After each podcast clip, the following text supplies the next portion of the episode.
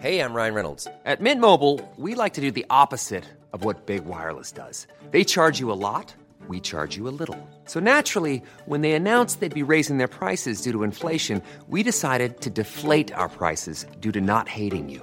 That's right. We're cutting the price of Mint Unlimited from $30 a month to just $15 a month. Give it a try at mintmobile.com slash switch. $45 upfront for three months plus taxes and fees. Promo rate for new customers for limited time. Unlimited more than 40 gigabytes per month. Slows. Full terms at mintmobile.com.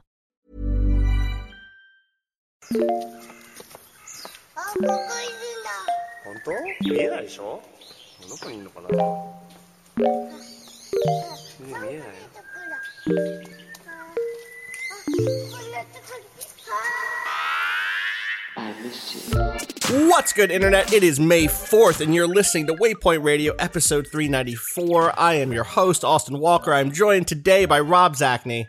Good morning. Patrick Klepek. Hello and Ricardo Contreras, as always. Yeah, there's a high likelihood that it isn't morning wherever when people are listening to this. Why? Just Because the because it podcast comes goes out in the night, night Tuesday. Well, in the middle of the international day, middle of the audience. day. Look up our demos. yeah, look up our demos, Our- and then it's think about when people are listening. Some people get it. it's very Yeah, but are people? Look, what's the numbers on when people listen, Cado? Oh, we don't got that data. See, we don't got that data. So Like for how me, many it's people? morning. How many people at 9 p.m. are like, ah, the pod is in, time to begin. Like I, I you know, I'm listening to my podcast in the morning. They accumulate.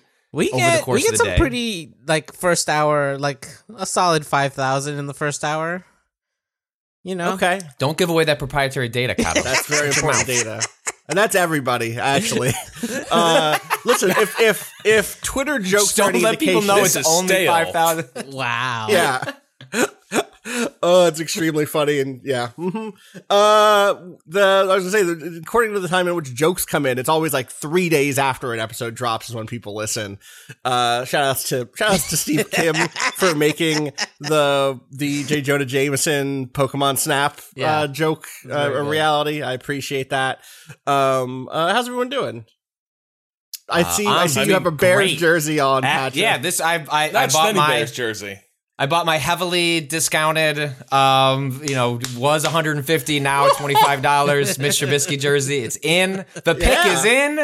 Uh, is in. I was, ex- I was explaining explaining to Rob that uh, my family friends just like Mr. Trubisky. He's he's a good boy. He tried. It didn't work out for him. He seemed like the nicest person on the planet. So I just I'm now beginning to hoard.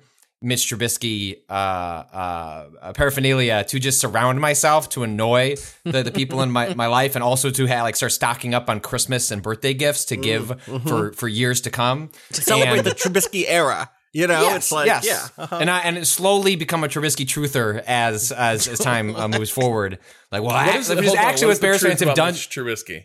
Well, I think I think I think Bears fans in some way, Rob, in the dead of night, you've thought about this too. They're like, man, if Cutler had been on this team, like it could have been pretty good. And actually, like anyone that was a Jay Cut, like watching Jay Cutler play for the Bears, cursed on a weekly basis that that man was trash. And he's a, he, he is a trashy human being. That part that part caught up with him eventually with his with his football uh, playing. But anyway, yeah, the Bears got Rob and I were talking before the pod recorded, but uh, Justin Fields very excited. It's the exciting. whole the the uh, Waypoint Radio uh, football family done- now has yeah. rookie quarterbacks to root for to convince themselves that this time Yep. things could be different. But at least at least in this situation, uh, Austin has a Super Bowl in the in the recent memory. Even Exactly. if even if I- the even if the plane crashed immediately after. I would. I, the thing is, at this point, I, I would love the Eagles to get another a, another Super Bowl victory. Obviously, um, I I genuinely think that we have a, a decent team.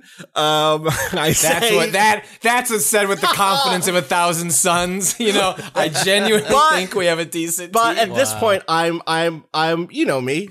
You know that I'm you know that I'm a communist. I want to spread the love around. I want I want a Bears victory or a Browns victory or a Vikings victory or, or a Steelers victory. And I know that Wow, saying not- Browns let's not- let's and not. Steelers Stay together of- is not Stay, is not no, Vikings, Vikings, stay out of the. I'm sorry, know, but this is the this is the thing. These are the people in my life, and somehow Okay. the people in my life turned out to all be rivals, uh, football rivals. It's again, I said Browns and Steelers, At so least that's already a rough one. There's no chance the Vikings are going to be any good. So go ahead and feel like that could happen. But that's no, that's it's not gonna. It's not gonna happen. Austin, I think the Browns and Steelers is one of those rivalries that like people in Cleveland are like, yeah, we're gonna No, we're gonna get no. them Steelers. My- I'm not my- sure. That's I'm the not sure Bears and Pittsburgh Packers. That's what Bears know- fans do. Like, this is the year that we'll beat the Packers, and it's never true, except one year.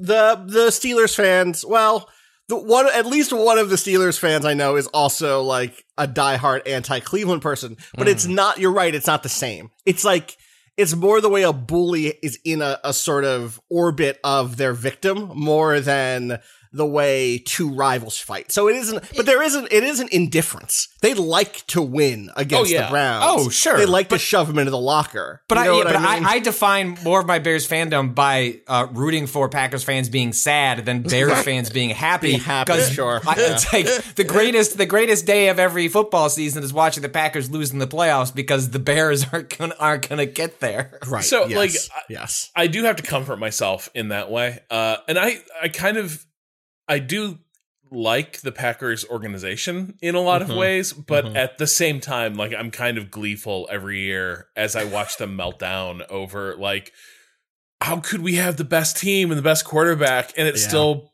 it still goes so wrong. And now it appears to be going wrong on a really emotional, dramatic level for their franchise QB. Mm-hmm. So I'm I'm real stoked for that. Um cuz it it is very much like it's a bit it's a bit like imagine Achilles is your quarterback. Like he just wants to go sulk in his tent now. You drafted a quarterback. Mm-hmm. Like he's not going to stick around for that. No, he's done. Um. Is- anyway, Okada, go ahead. Ask was us- Yeah, ask us some please. Uh, we're, we're hearing from uh, NFL analyst Ricardo, Contreras, Contreras. is on the line. Cado, what do you got for us? I literally had a question because I does does does Ravens the, the does the Ravens Steelers thing extend outside of Baltimore? Or is that just Baltimore being really angry at Philly? No, that's a, that's a classic rivalry. Okay, that's like cool. one of the best Cool, cool, rivalries cool, in cool. football. Well, because it inherited the energy of the Brown Steelers Right, rivalry of course. when the team was good. because to win that Super Bowl, oh, that Yes. organization needed to leave Cleveland. We Yes. didn't believe it at the time. We thought Modell was a bastard for doing it, but it turns out Art Modell just knew he needed to lead his oh. people out of twisting Cleveland. the knife of my father's back so hard right now, Rob. He was I wish I could my, call him in. My I really players do." deserve to feel the light of God's love. God, incredible. Um, yeah, I, I, you know, it's, it's it'll be football season soon enough. It was fun to watch the. It was fun to watch the draft, if only because it's nice to see events happening on screen where multiple people are involved and there's like a, a momentum. You know, it's like, oh hey, here's a here is. A day, here's a couple of days where there's like a thing going on in my life that isn't, that makes it look different than the other days surrounding it. Hmm. Incredible. I still found Um, it damn near unwatchable though. Like Patrick, I know that you were like, I "Hell only yeah, watched I'm the first watch this." round. I only watched the first round. I couldn't get. I couldn't. Oh, do that's anything all I did. I, I I turned it off after the, you know the, the Bears picked. I was done. I was there for the drama that I was personally invested Okay. in, and then then then uh, my family was telling my my daughter came out and said, "Please be quiet. I'm trying to sleep." And I was like, "Well, I'm sorry. The Bears have traded with the Giants, and Gettleman doesn't trade down." I'm sorry, Jessica. Jessica. Excuse me. Let me explain what drama is to you because Let me we're explain in that some. Dave Gettleman, in his nine seasons as a GM across the Panthers and Giants, has never traded down, never and it just down. happened. shook everything up. You know what? I'm. I was happy with it. I'm gonna say. I was saying, like, oh man. but the thing that's keeping me up at night is like, so we joke about Patrick's Trubisky trutherishness, but I think my truther situation is that like. It is the fact of coming to Chicago that is the deterministic element in a quarterback's fortunes. Like, I cannot shake the sense that like a Mitch Trubisky who like gets picked up by Andy Reid turns into an elite quarterback in the NFL. Right. And people are like, man, people that's just didn't correct. see. yeah. People didn't see what Trubisky could do. Well, inst- instead, he he like there was no int- like the league actually decided no, you you are so you are as bad as we like f- watched and felt him to be, and all he could get was that the Bills squinted at him and said, "Well, you kind of look like a bad Josh Allen, so I guess you can come here." Come on over. um, in case he gets hurt. Uh, so actually, I think I think we have avoided like that that plot line, Rob. Because yeah, I believe me, like that was where once you we went from thinking the the coach was really good to maybe the coach is really bad. It's like well maybe they're just misusing you know his talents, and I think the rest of the league decided that maybe he doesn't. Just having like an old car and showing up to like your you know your your your draft day Oh, yeah, but- does but- not necessarily make you good. The thing is, he's also now a guy who's been shaped by playing for the Bears for Yeah. like four years. That's unfortunate. and so that's that's the thing where I'm like, I still wonder to this day, like if Cutler hadn't come into Chicago and gotten the crap kicked out of him. Uh, Oh, sure. by Situation Martz's matters. Yeah, not not every. It's it's rare that players can like Yeah. fully And so this is the the thing, like- situation. I look at Justin Fields. I'm like, I hope this work. I hope you can reverse the fortunes of a team by yourself. Because here's the thing: if it doesn't work that way, the team will reverse your fortunes, and that's what scares me for Justin Fields. Yeah, is like that that there will be he will have his like I could have been a contender moment, and it will hi- it will hinge on the Bears trading up to get him, and Yeah. like that's Do you where think they- things went wrong. Do you think they start him this season? Oh yes. yeah, not Yeah. not probably not. Sorry. to, to start, but yeah, eventually. Okay. Okay. No, I mean Matt Nagy is already saying like, you know, we're gonna do it like we did in Kansas City with with Mahomes, Sure. and right. it's like Mhm. you don't have the credibility to sit on a good quarterback. Well, it's less Like, that people forget that Alex Smith went like eleven and four that year. Yeah. like if the Bears if the Bears somehow like Sure. kept winning, yeah, they'd keep him on the bench, and because there would be no call. But like if they if they're you know three and three going into the bye, like not coming out of the bye with with, with uh, the red rifle, I guess it's not. They're gonna snap, they're gonna snap that gun in half and uh, and, and and start over. That's fair. All right. Okay. We should. We should. Right. Somehow, somehow this started as Rob and I doing a sidebar, and then we started. my internet was fucked into- up? Yeah, uh-huh. it started over the conversation in the pod. Anyway, Listen, it was going to be either. It's May fourth, so it was either going to be uh, uh, NFL draft talk or Star Wars Uh. talk, and Rob and I have now cordoned that off on a different podcast. So you, so it's safe over there. It won't infect us anymore. Damn. Um, Patreon.com slash civilized. that new episode this week's good. Uh, what, y'all, what have y'all been playing? What do you want to talk about? What's what sort of video I video want to talk about you what got you've been playing. Been playing Returnal. I need to. I need to know. What do you What do you need to know? I just want to read what you, you, want to know. What I'm gonna, I, I- we didn't talk about it because I was busy with my kids all weekend, but and I didn't respond to your message. But the message you sent to me was, "Returnal is one of the strangest games I've ever played for sure." Which I don't. I don't know I how, don't- how to hmm. read that. I, I, I, I need to keep trying to come up with a metaphor for this thing, and like let me just say it straight first, instead of trying to like walk there with an analogy. Okay.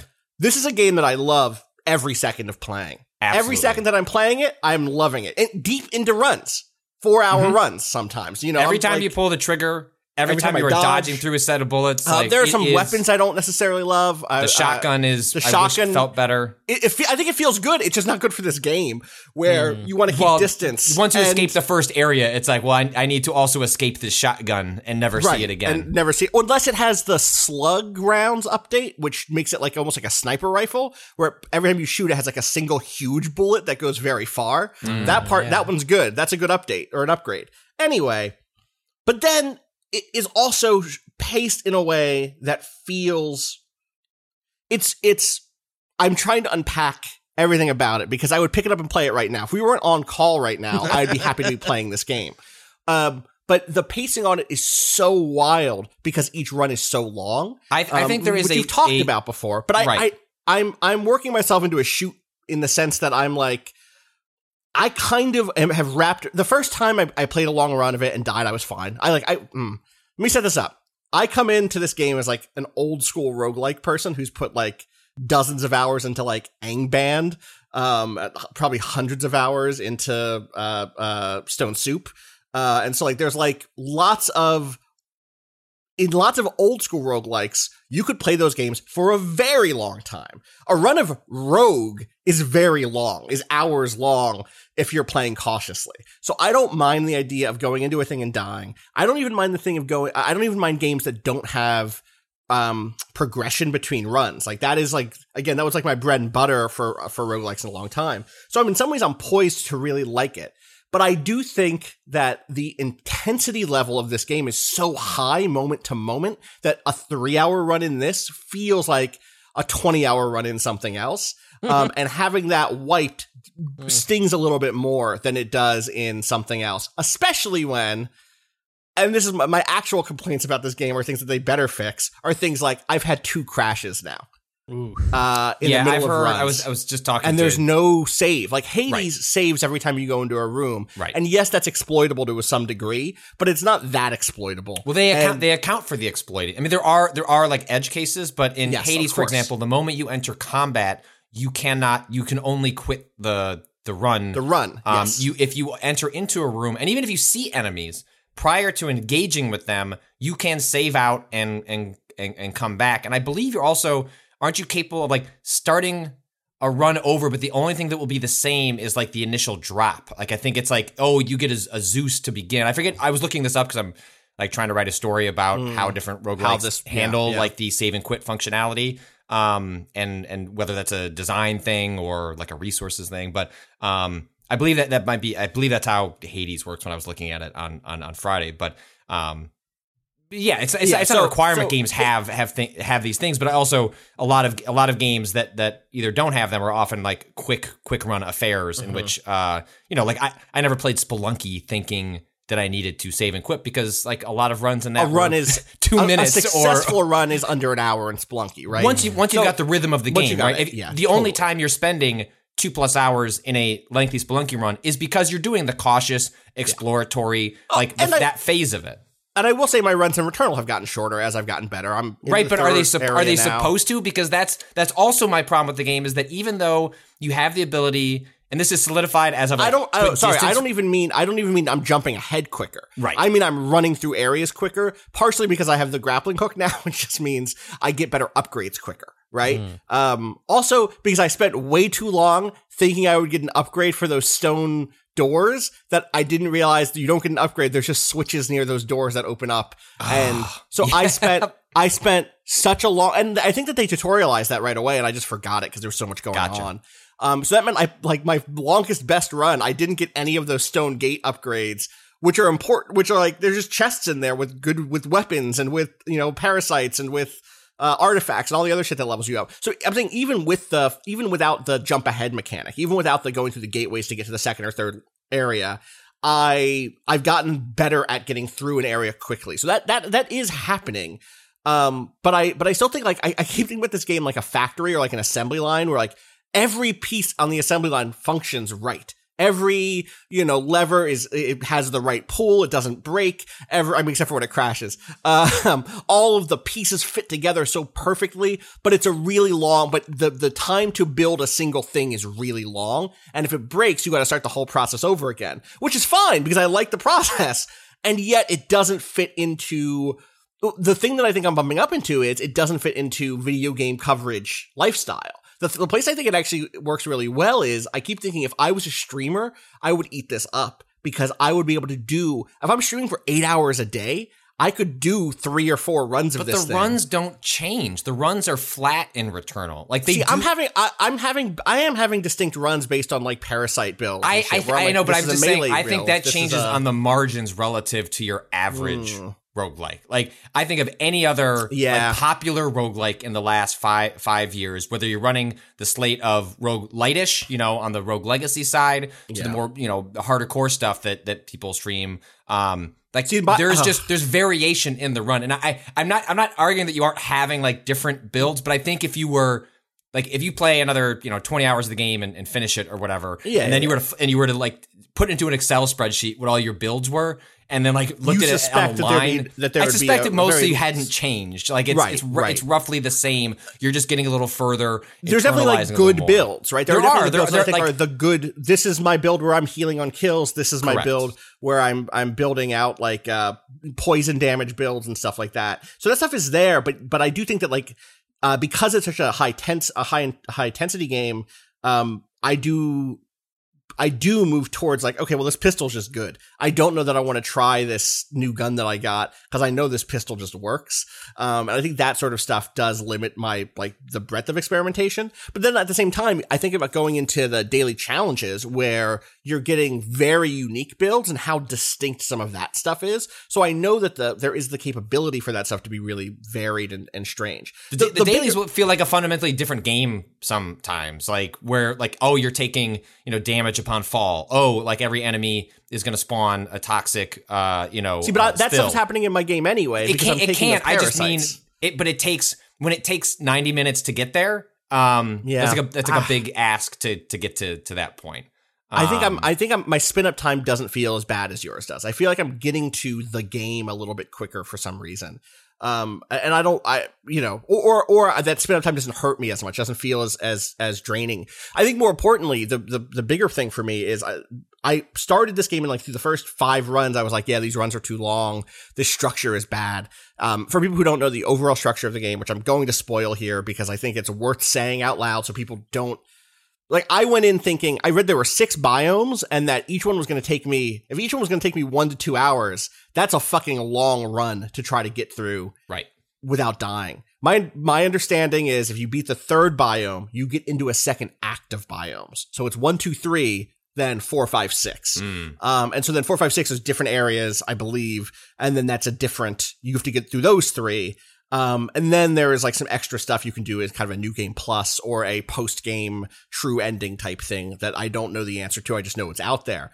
Um, and I came into it thinking one, it was a six six level run, which would have been, you know, uh, at the starting times I was doing a ten to You'd be twelve doing hour a full run. game. Yeah, exactly. And be like, oh my god, this seems impossible.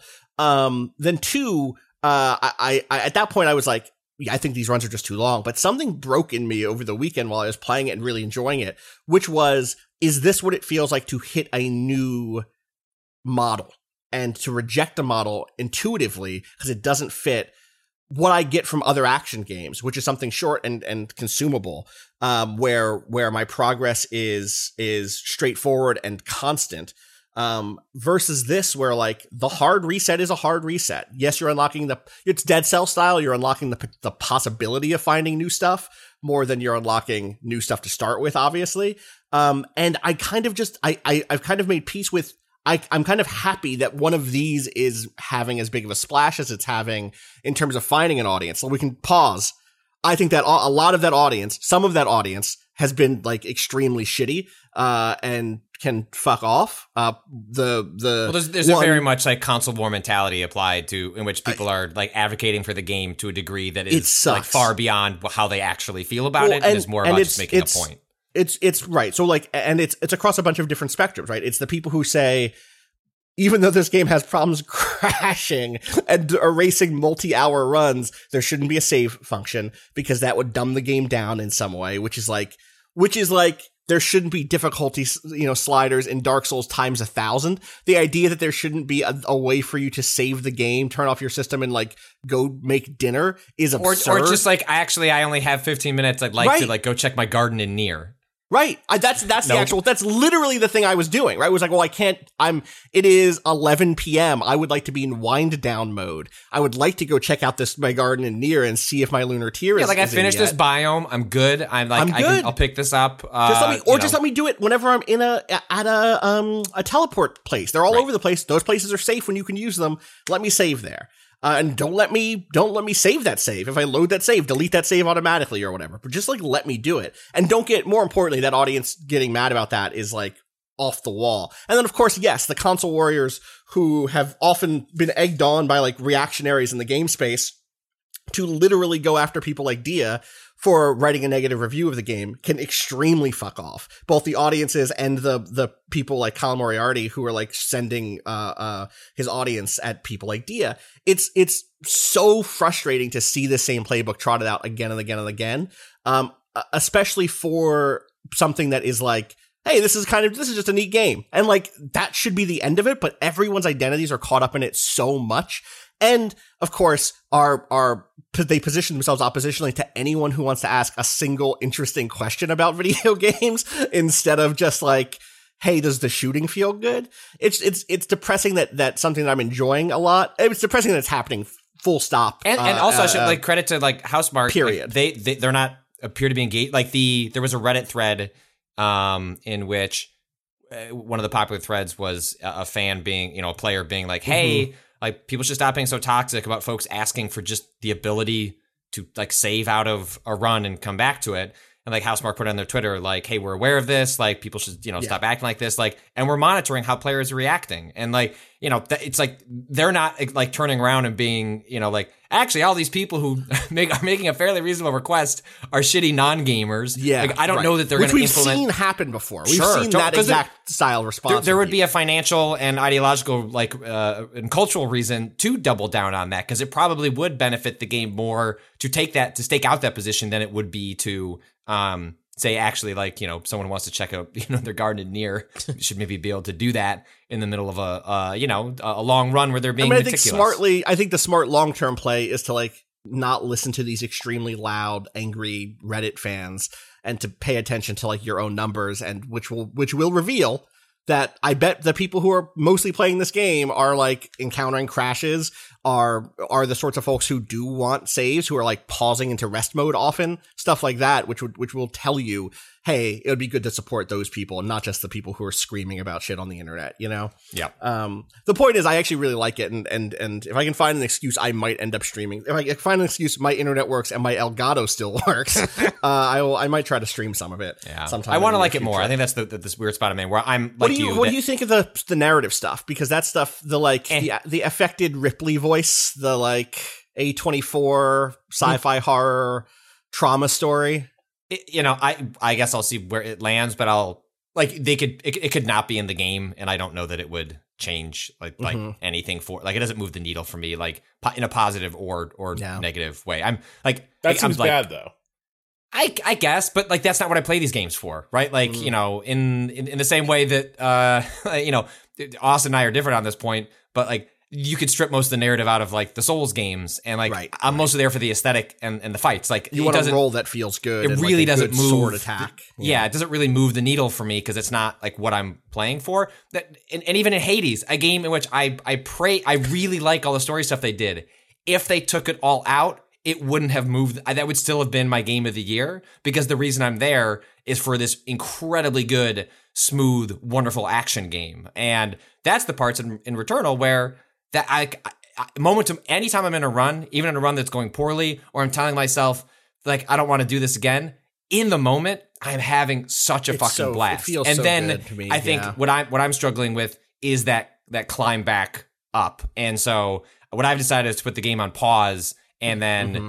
I'm in the you know middle of playing Resident Evil, and it's like, well, I'll come back, see what they like initial response is from the studio, and if they're, if they're not going to fundamentally change it, I'll probably still play it and pick it up. But I'm like, I'm so curious to see what the initial like they turned off a major feature in the game right as I started reviewing it, uh, or, you know playing it for for coverage was that um when you die in the game, uh like players' bodies are supposed to be distributed throughout the the biomes and you can walk up to a body of a of a player who died and you can choose to uh, quote avenge them which basically means that when you approach them you can uh, you can get a bunch of ether um, and a good weapon drop from Oh, an wow. enemy that spawns there's like a lovecraftian like tentacle monster that will Right, right, appear right. as a player like a malignant whatever. Right? Yeah, they're like a pain in the ass to fight the first time, and then you realize, like a lot in that game, like just strafe properly, and like you'll be okay. and and but it, it, it- like I I remember in one of my early runs, I ran into one early, and I got like an excellent like above grade weapon drop. Like from finding that in the first room, and it also allows you to stack ether in a way that I think it, it feels like it's meant to balance out. Do you not want to do the dailies? Yeah. Um, because then there's still a way to like engage with a mechanic that will get you a bunch of ether that you can start stacking. And ether Um, can buy ether is the thing that carries over from run to run. You Yes. can unlock new uh, equipment types for for them to drop in or to clear, and a also cur- clear a cursed chest. you clear- Um, oh, and most importantly, you can get a, a second life with them. You can find Yes. those those like um, weird Scanners. scan like Prometheus scan. yeah, scanners. yeah. Promethean scanners is- Uh, is the best way to describe it. and- It looks like a cyber yourself demon second is- life. Yes, It's sketched into the to the stone tablet. it looks like a cyber demon's run through the wall like in a Looney Tunes cartoon. Uh, Rob, you did have a question. Well, yeah, I mean, like, I'm familiar with Patrick's general stance on game narrative. Uh, but the fact that this game, the vibe I get is that Mhm. it does have aims of being like, yeah, it's it's rogue adjacent, but also it's spooky. It's it's meant to have like an eerie vibe, and I'm I'm like to me, it seems like a problem if that isn't engaging at all. That like the the game might not be carrying off its vibe, but maybe I'm just overestimating how much it does want to have that sort of You know, it wants to have horror it. adjacent feel. It wants to have it, and there are uh, there are moments that work for me more than than for Patrick. Not really the house stuff, which you'll get pretty early Yeah. on. There's a yeah, house the, that you the, go the into. kind of PT-ish stuff is, is sort of whatever. Um, it's it's it's I, the story they're telling seems interesting. Generational, you know, relationship between a mother and a daughter, and and the ways in which people blah blah blah. You know, like it's it's that right. Um, the stuff that's working for me more is the logs, the audio logs that you find. Um, uh, the best one that I've heard so far, uh, and this is going to be again a minor spoiler from the second level, but like I want to talk about this game. It's been out for a little bit. People are playing it. Um, there's a, in the second level, the, the premise is you're in this kind of open desert that then leads to a mountain. Uh, and you climb the mountains, like the, the facility inside of this, this, inside of and around this mountain and these cliffs. Um, and I found an audio log that was like, you know, uh, it's your voice. The audio logs are all your character voicing things from other runs that have theoretically happened or will happen because you're stuck in this cycle of, of return. Um, and, uh, in it, she, she goes from being, she's like, I understand now what why these people have been driven to rage. These are the people who failed to ascend the mountain, and in failing, you know, with, with such uh, importance associated with the act, um, they've lost who they are. But I won't. I'm I'm destined to climb this mountain. And like for the first time in any of these, she gets this like very strange tick in her voice, in which she ends up saying basically like, "I am the chosen one here," and She's a gamer. she's a gamer and then the the the the her in the present is like that's not that's not who I am. What happened to make me like that? Um, and yeah, the answer is uh, the uh, Housemarque added saves, and then she said, "No, I won't download the update. I'm going to do it. I'm a true gamer. I'm going to ascend without saves." Um, I'm but- different. But, that stuff works for me. The sort of like what's happening with this ancient alien species. Why is this planet like that? Finding their old artwork and putting Planet, together why are you like this? planet. Why are you like this? I mean, I, I like that stuff. Like, I I I, I, I, I, I enjoy finding out. I just don't. Again, it's not a like motivator.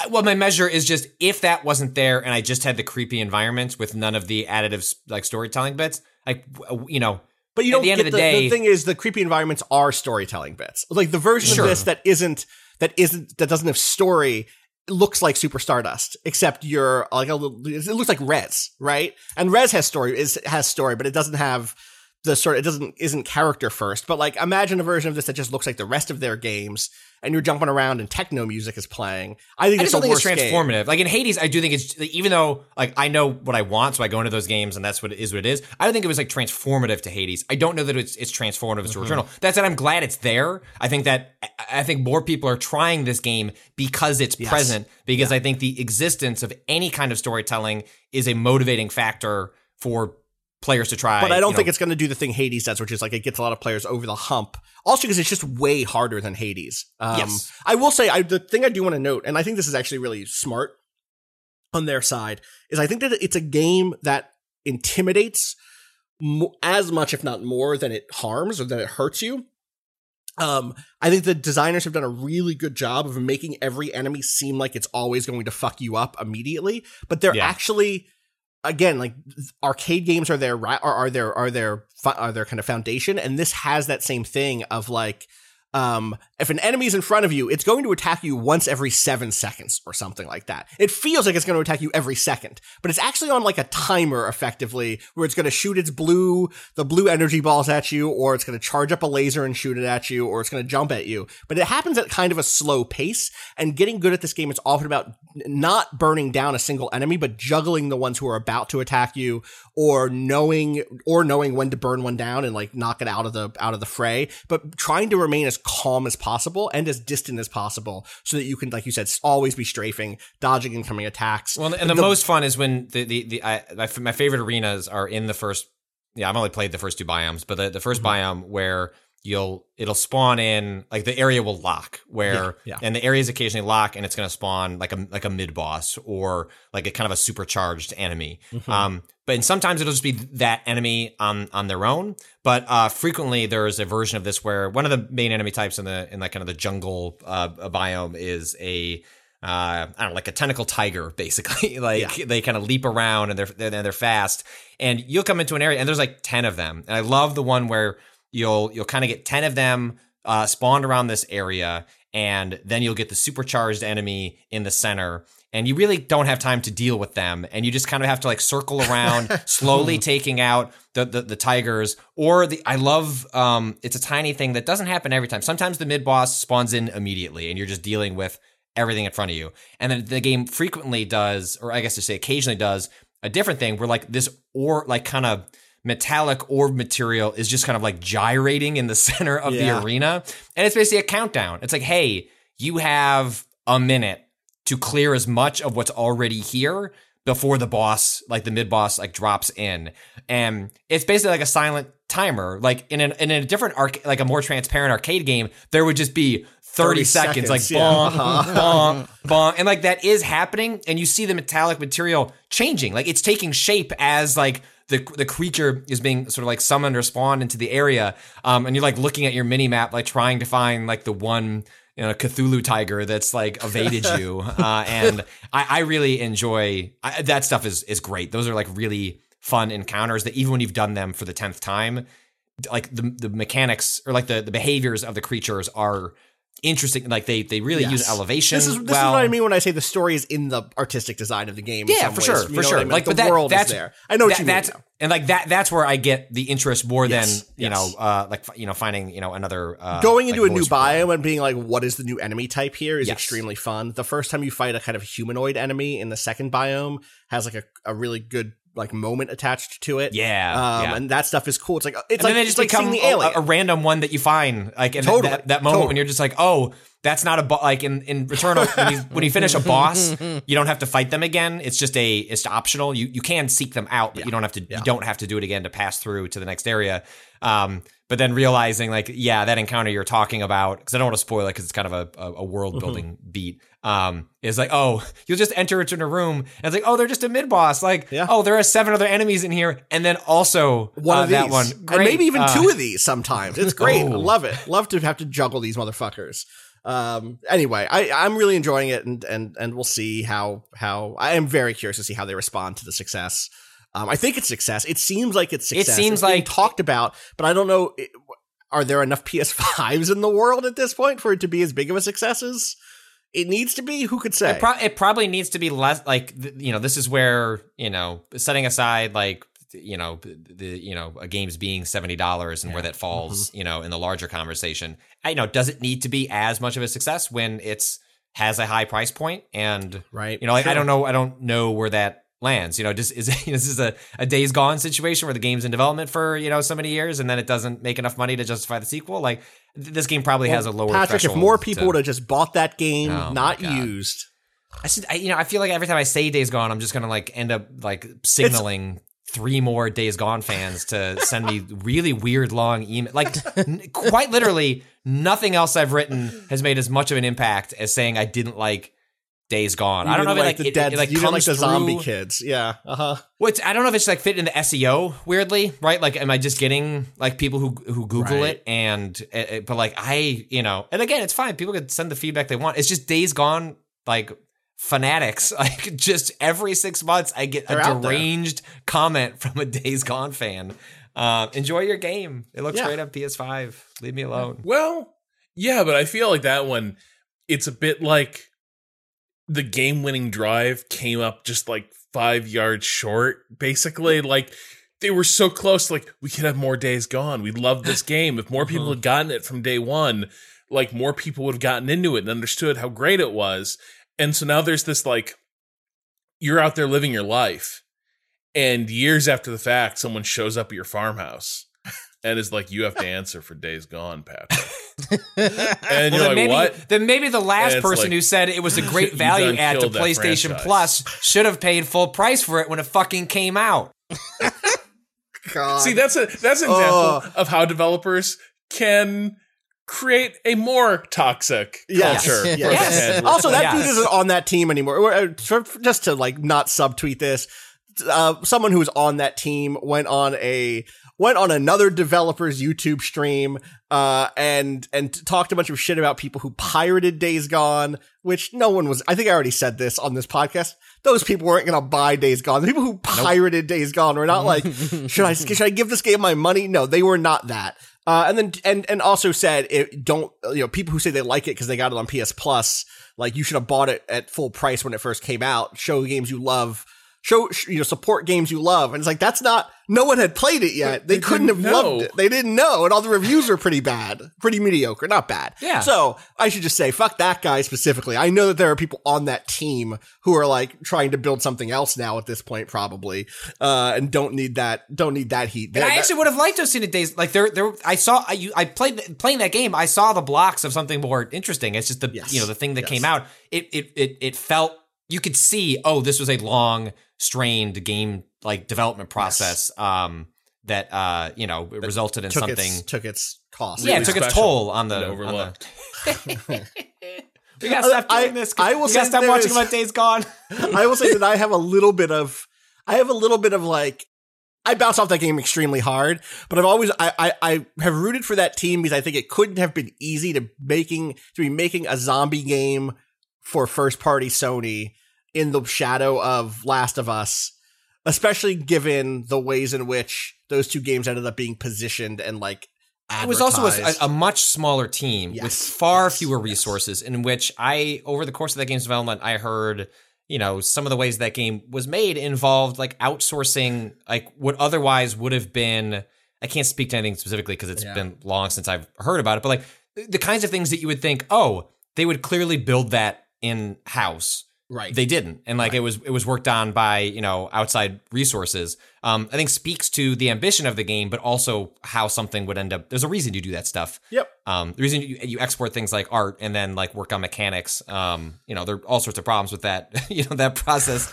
you know, go. What was the hour? That makes me want to shout out the video that uh, who did that great video from a couple of months back. uh, Austin, you Chris- tweeted about Chris it. Bratt? Yes. Oh yeah, the Chris, yeah, yeah, Um, yeah. Great one. Um, interviewing a Uh, bunch uh, of folks that worked on like you know outsourced uh, art and how fucked up and and bad that uh, world is, and how many games that you play rely on that for their is, games to uh, be produced. YouTube. Uh, People make games is the name of, of the channel from them, and then it's uh, how how game publishers buy crunch overseas. Um, was from two months ago. Two months ago today. Shout outs to to Chris Bratt and uh, Anni Sayers who did a good job on that one. Uh, should we take a break and come back and talk about some some other video games that aren't? Yeah, give me a few minutes to uh, figure out who I can blame for there not being more order games. um, I think that that'll be my new bit is just carrying a grudge out for the order. Um, and let me just. Oh, you know, I never uh, finished it, Let me, Rob. let me I go over to Metacritic watched- and see who sinned. let's see here. Meta. Uh, let's see. Uh, I wonder if anyone who reviewed that game is still even reviewing games at this point. They're all probably consultants at this point. That's uh huh. Yep. That's what I. That's what I would suggest. That's what I would suspect, rather from big from bigger places anyway. Huh. Weird. I wonder why people leave the world of reviewing video games. Hmm. This fucking place. All right. Let's take a break.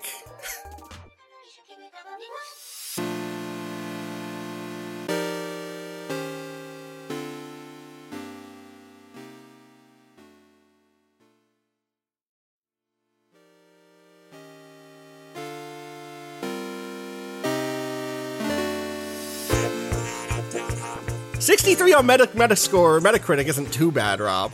It's pretty bad though. It's pretty bad. it's no Hey. Paddington. It's it's no Paddington. The Paddington Two, the now The- the yeah. greatest movie Greatest of all time, of all right? time. I should watch those movies. I hear those movies are good. Yeah, I've heard. I've heard they're. Yeah, I've heard they're really good. I tried to watch one of them with Jessica. and She got bored like 15 minutes Damn. in. But, um, Wow. So I guess. I guess maybe can I submit that as a review to to, to You'll even it out. You're a to critic. Yeah. Uh huh. well, well, well. a But isn't my old friend Kill Screen? Let's see what they had to say. Okay, that's a GoDaddy Parks domain. Oh. Uh, well, I'm glad they're paying GoDaddy since they didn't pay their writers. Ooh. Ooh. I don't fucking have any. I'm listen. Leave it in. No, I just didn't know. The, Fuck. the people.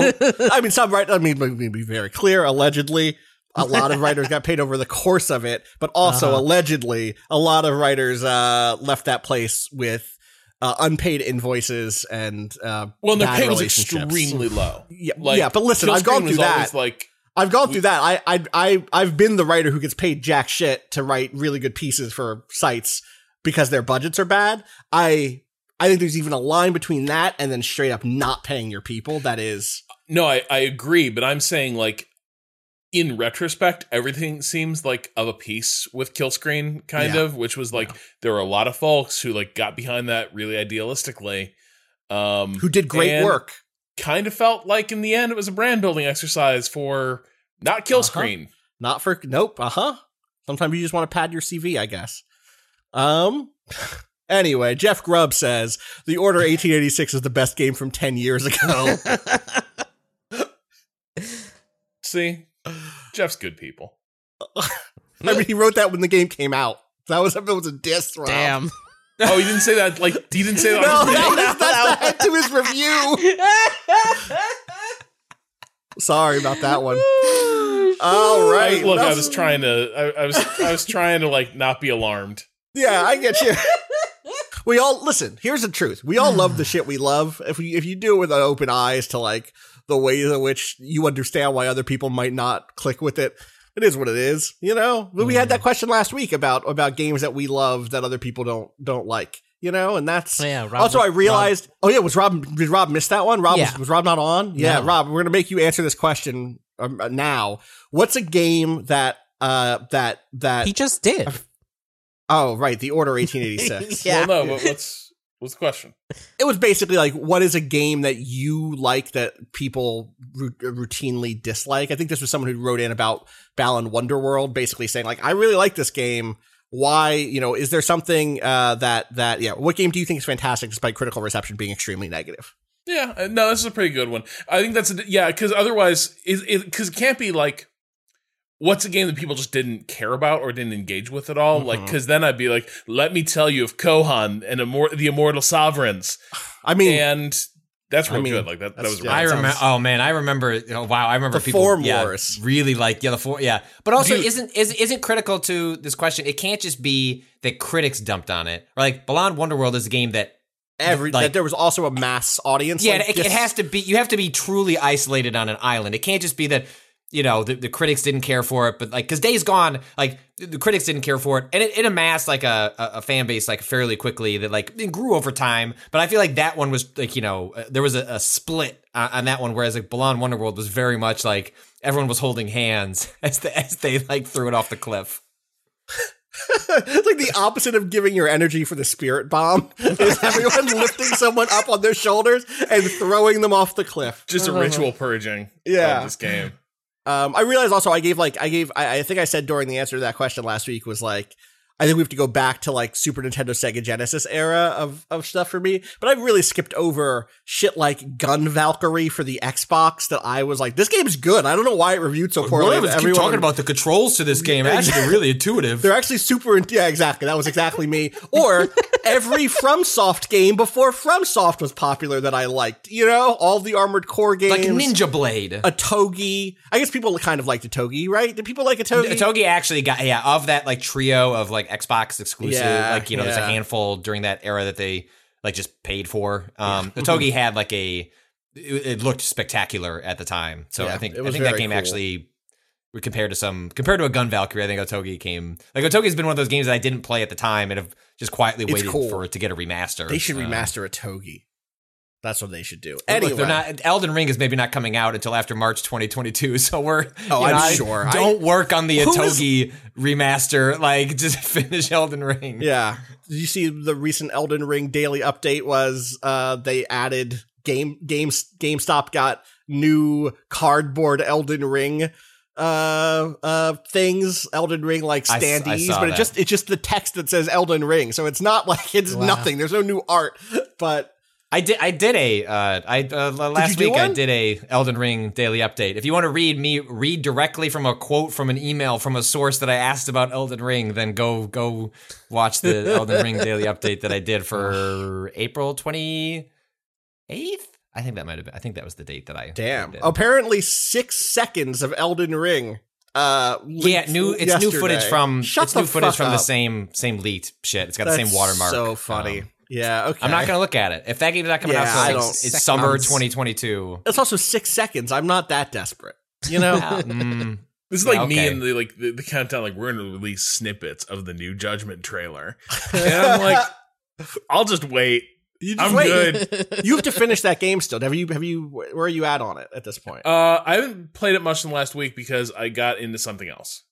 ah, what did you get into? classic Rob Zacny. So Rob You know how Zombie, Kohan like- Immortal Sovereigns. dude, I can't. I brought, I brought Kohan up once, and uh, I was talking to Bob Colayco, uh, who's ex game uh, GameSpot, uh, and has worked in marketing around the industry for a while. And he was like, "Oh Jesus Christ, you Kohan people!" Like apparently, even back in like GameSpot, like ten years, fifteen years ago, Kohan people were a weird, weird cult where he was like nobody gave a shit about it but them, and they would never shut up about it. Um, which is Everyone else is too busy playing like uh, Warcraft two or whatever, right? They're- They're contemporaries. yeah, So and that's why that's probably why the RTS is no, they're not actually. Warcraft th- was Warcraft three more contemporary. Yeah, that would actually more- explain a lot. So it's like after Total Annihilation, Yeah. right? So They're the- trying to think here's the through- issue. This is the thing. Kohan. I will admit this. Kohan looks It like look- it is a contemporary It does. of games it was not contemporaneous with. yeah, I no think wonder. if you compare it to its actual contemporaries, its lack of appeal becomes a little less mysterious. yeah, But that's because people like, oh, now we all love the sprites. Ooh, pixels. Give me more. But here comes beautiful little Kohan with its handsome little 2D sprite Beautiful art. little And people are like, fuck this game. Uh, I wish we could bring back what was the video series we used to do where we had to talk about a game for like four minutes, which is no time at all to talk about a game. Those were so good. What was what was that called? What was that I series? remember. Vice Guide to Games. Vi- Vice Guide to Games. Yeah, Guide to Games. That was a, Uh, that was a brand that we sort of did stuff with. Oh my god! One day we'll tell the whole story about how why we did so much weird short form stuff.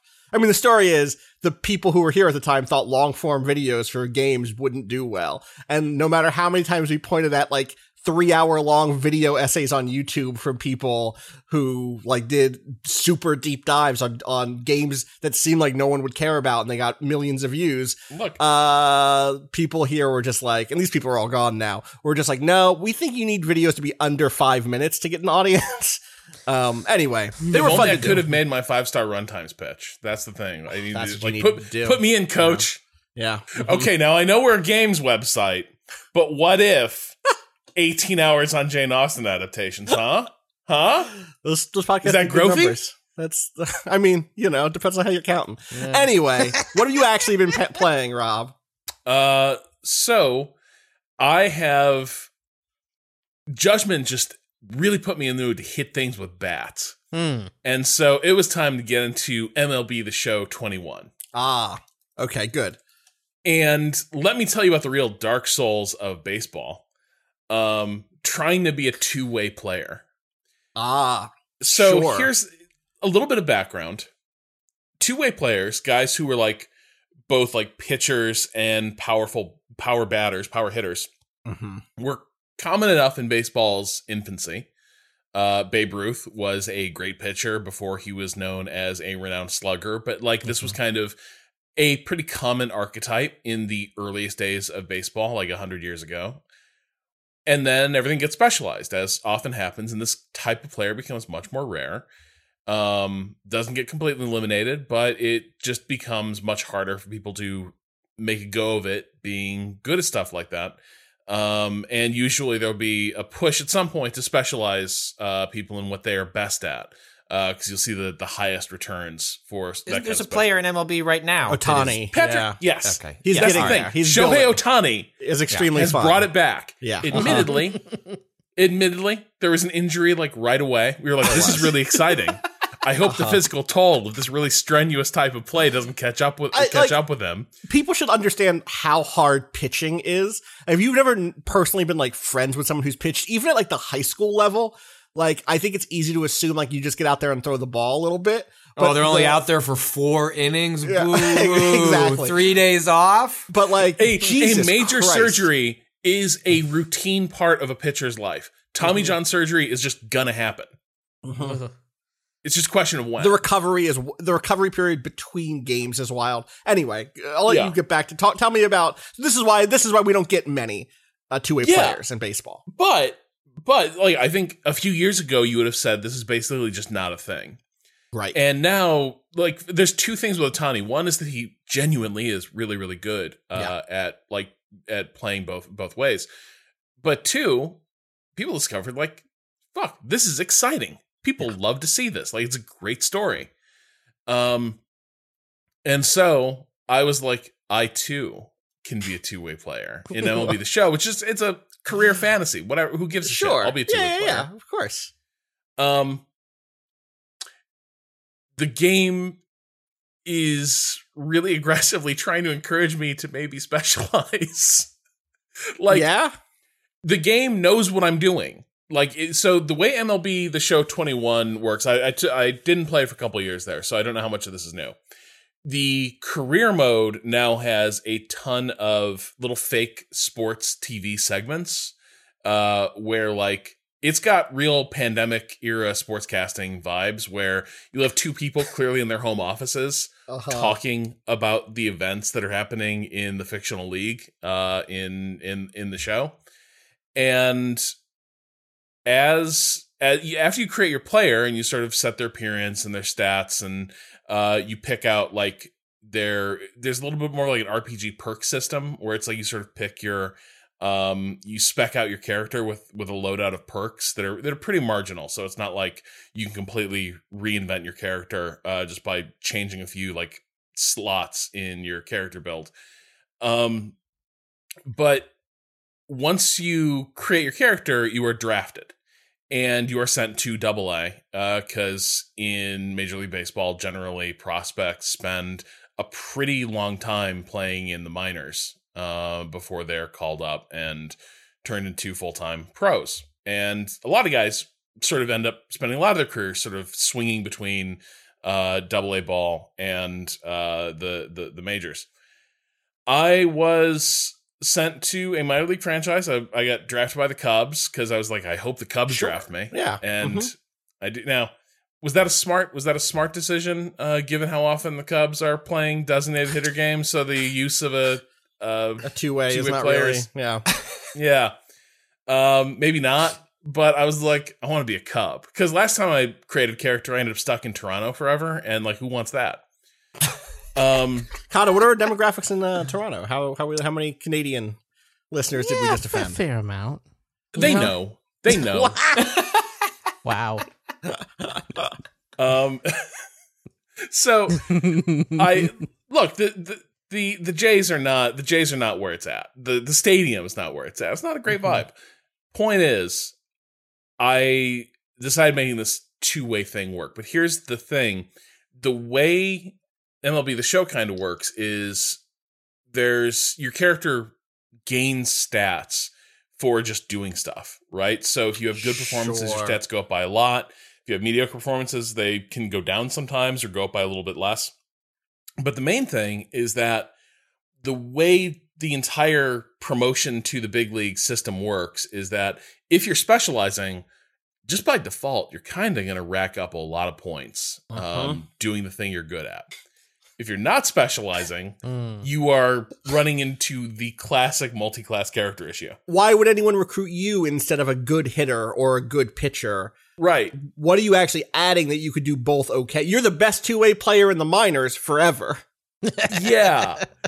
And so I was like, whew, this is this feels harder than the last time. Last time I did this, I had more of a like power hitter guy, and that's all he did. So it was getting kind of really silly where I would just go up there and like hit square to do a power swing and just tattoo that thing out of Right, the stadium. I was like, man, like hitting in this game is easy. And now it's like I can hit that ball as hard as I can, gets beautiful launch angle, gets out like to mid center field and just falls dead and like it's an easy pop up. Uh and the little interstitial segments where different pundits for the uh MLB network are sort of talking about your character.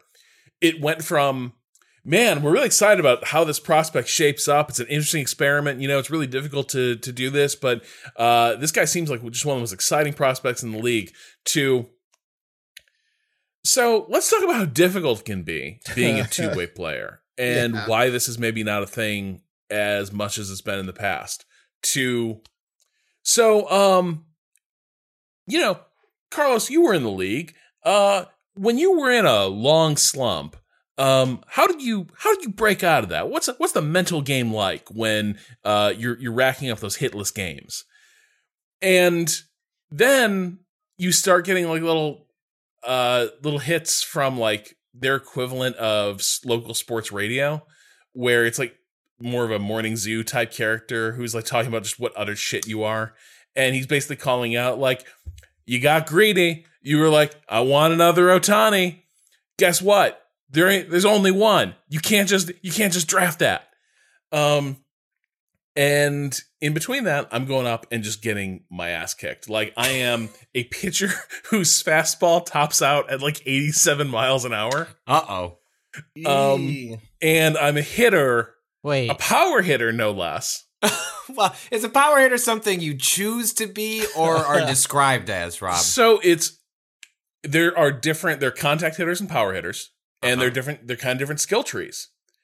I am more in the power hitter direction, but Which I, is also is isn't hasn't the whole league trended towards power and like that's part of the critiques of like modern like baseball is that it's home run driven as opposed to you know knocking runs in and getting on getting on base. Yeah, so this is baseball has ended up in a really weird place. Part of it is that good pitchers are now a dime a dozen, and so the uh, Rob, you just have to lean into how slow you're going and go like 45 miles an hour, like that one guy that blew up on Twitter the other week. Did you see this? oh, Oh, the, yeah. the tortoise. yeah, Yeah. that shit is That's- great. kind of that's the kind of guy I'm turning into. Like my pitching career is actually going really well. Like right because sure. the thing is, if you don't have that heat, the entire thing is just the chess match between you and the batter, and that feels fucking great. That's like- the most. Yeah, Rob Zacny chess match pitcher is the most obvious. of course, this is this is the sort of pitcher you are. Yeah, like I I get it. have I have nothing in the toolbox. I've got a slow fastball, a really iffy changeup that like could go anywhere, and a really and and a slightly brutal curve because it looks a lot like my fastball, so it just falls. Ah, sure. But that's that's going really well, and so the pitching thing is going decently. But even there, the commentators are like, he does need a good he needs a good defense behind him because like he won't give you a lot of good looks, but um he's not hard to get a hit off of. Um, but a good hit is tricky. So like I don't get a lot of strikeouts is the thing. Um but yeah, so the entire game has turned into this thing now where I'm like pushing this boulder up the hill of like trying to get this guy to become a an elite two-way player and everything in the game is like yo that's just not how baseball works man. Like you need to be way better at the show to make because that's the thing if my execution were way better i would probably be amassing just enough points uh in my in my various stats to become a viable player but because my results are middling i am progressing as a hitter and a pitcher but probably not fast enough to ever become a like star player in the league now, the thing that is also cutting against me is I I stupidly turned on dynamic difficulty, So Mm. as I am getting better at the game, the game keeps turning up the difficulty, and I kind of am running in place.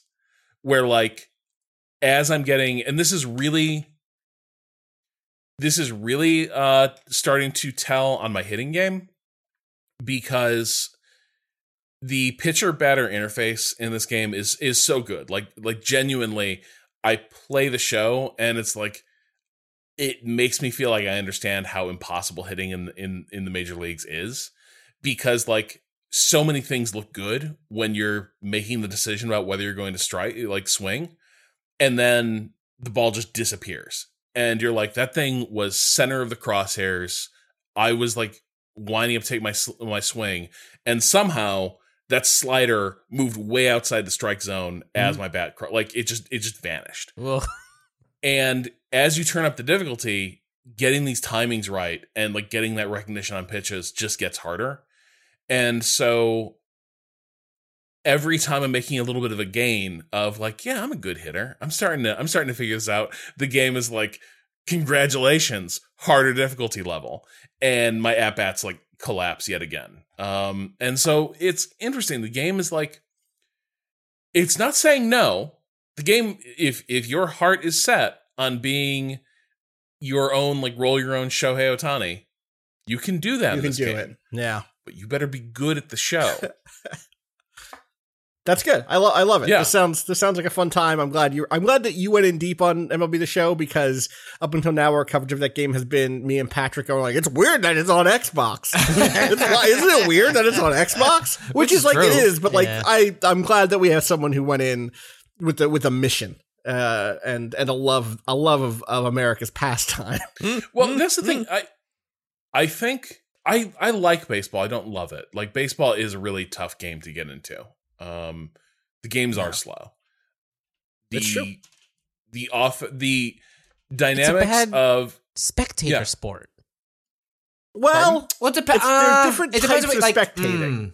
mm, in person, like like like most sports, baseball's a lot more enjoyable in person. I think like they're like that, that one benefits the most from like the spirit of being in a place at a at a stadium. Yeah. Um, I have found. Um, but also there are there is no baseball is also great as a like background noise. Like I Right. love Mm-hmm. I will just put on even when the Cubs aren't playing and they're bad, so when I put them on, I'm not particularly interested in the moment to moment anyway. But like I love just having a baseball game on in the background. in And then I can just kind of like There's a have- looseness to the commentary because there are so many games that the it's rare that something in in the in the main season before we're in the playoff hunt, before in the end of this the year, and before They have the to playoffs, talk. They just have to talk. You get to know gonna- I this is I why love- you get the rabbit. One of the biggest off one of the biggest offseason uh, uh, storylines for the Cubs was the fact that one of their local play callers, who has been covering you know the team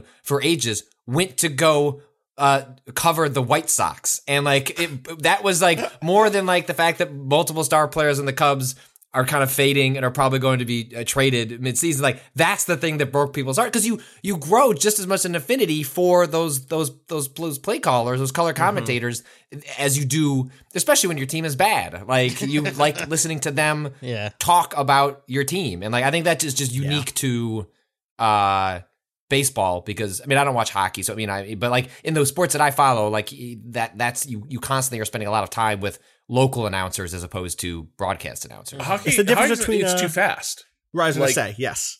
baseball has podcast elements to it where like there are Yeah. long asides where like I yes, they just stop this. calling it at bat because it's not interesting. This is the difference between someone who is streaming Returnal and someone who's streaming like Stardew Valley, right? And like sometimes you want that chill Stardew Valley vibe where like, yeah, their voices are happening. People are hitting a ball, like stuff is going, stuff is happening, but it's not happening at that that pace where I need to it's great, put it on to do some chores, clean my room, do some some, you know, spreadsheet work, like very like very backgroundy sort of spectatorship, which is also the way I, and I've gone to a baseball game it feels. I'm mostly to hang out with people, have a hot dog and a beer and like just kind of vibe more than I'm like on the edge of my seat about the result of a Yeah. game. Because again, Especially if one you're- game especially if you're so paying for the cheap seats in the bleachers. Yes, exactly. Yeah, yeah, yeah, yeah, yeah. Exactly. Um, so which I would love to do. That would be great right now. I would love it to be in the cheap the cheap seats, just like I hanging. Uh, Jessica is old enough that she would be, like be fun to take to Yeah. like, like my youngest would not be fun because she would just want to walk up the stairs for four and a half hours. And I'm not saying Jessica would like sit down and watch the game, but she would get something out of the experience of like going and like so Wrigley just is they're doing like 25% or something like that and my wife and I are vaccinated. So I've been thinking about that if there's a way we can sneak over there. And especially hey, if they're bad, well then the, the tickets are tickets are cheaper than ever. So Sure, sure. But the the thing I would say is like baseball does have its issues as a spectator sport, but like I'm not super into baseball, but I like this game a lot because Sure. it gets at a lot of what is. I think baseball is one of those games. It's very easy to think like, man, I'd like to. I wish I get into that Mhm. because it's a really well understood game. The strategies are interesting. The dynamics of both at bats are interesting, and then sort of the metagame of like, uh, you know, setting lineups and the sort of front office moves that you you do to to build a team. But actually watching an individual game, one, there's so many of them, the stakes aren't really that high. And two, um, it can be sort of tough to parse what is interesting that's happening. I think the thing that makes the show really good is that it's kind of like you get to interact directly with the cool parts of baseball. And Mhm. so what appeals to me is that the show kind of lets me enjoy baseball without having to endure the parts of the real life sport hmm that just make it this is an uh, odd way to put it but like it's, it's not a very ergonomic life uh, an ergonomic sport for fitting into your life Mm-hmm. uh, because it requires a lot of investment to sort of like Yeah. follow and care about this stuff whereas the show you can just get right into that good stuff uh, you know in the space of an hour and like you know you play baseball is a game of like series and runs and so like a thing that in the real world takes weeks to unfold, seeing an, a crucial arc of a season unfold, like in the show, that could be just a hour or two, and that's that's pretty cool. Yeah. Yeah. I would advise for anyone who's heard any of this conversation and thought either this is really interesting, I'd love to hear Rob Zacny uh, continue to to uh, philosophize about baseball, or people who say this seems like a boring conversation. I wonder if there's a uh, uh, an even uh, more interesting way to talk about baseball that would actually make me care about it more. Go listen to or read Rob Zacny's MLB The Show 18 Dreams of Escape from Politics, and damn, it's tempting. Uh, an excellent uh, review from 2018 in which Rob. Uh, it was one of my favorite things you've ever written. It's so fucking good. Um, we got to have a conversation about that. There's a, an episode of the show embedded in that piece um, that was a blast to record. Um, and and uh, I, I think people should people should listen to it because it's it's it's some of the best talking about sports and sports video games uh, uh, in the world of of games journalism bumps up against sports a lot. Um, and I think there's some people out there who've made it their beat. Kat Bailey is like one of the only people who likes to play sports video games and like uh, inside of the world of games journalism, uh, and has made it you know her duty to to report on them pretty well. Um, but it's so nice to see Rob uh, uh, dig into that and and have good have good takes always. So go go read that piece. It's great. Um, Cado, Yo. do you want to talk to me about Scavengers, a game I said I'd play with you and then I didn't play with you because I'm a bad friend? Nah, yeah, it's fine. I did mostly just a couple solo runs. Um, it's a battle royale game. Um, that No swords on this one. no though. swords on this one. This one's guns, guns again. We're back to guns. Um, Okay, I okay. Here's let me. Can I just say what I've seen about Scavengers? Yeah. Snow. uh huh. Um, you got to get to a dropship to escape at the end. Yeah. To escape the storm. Um, some interesting mobility stuff. Is this not just Ring of Elysium again? Is this not just?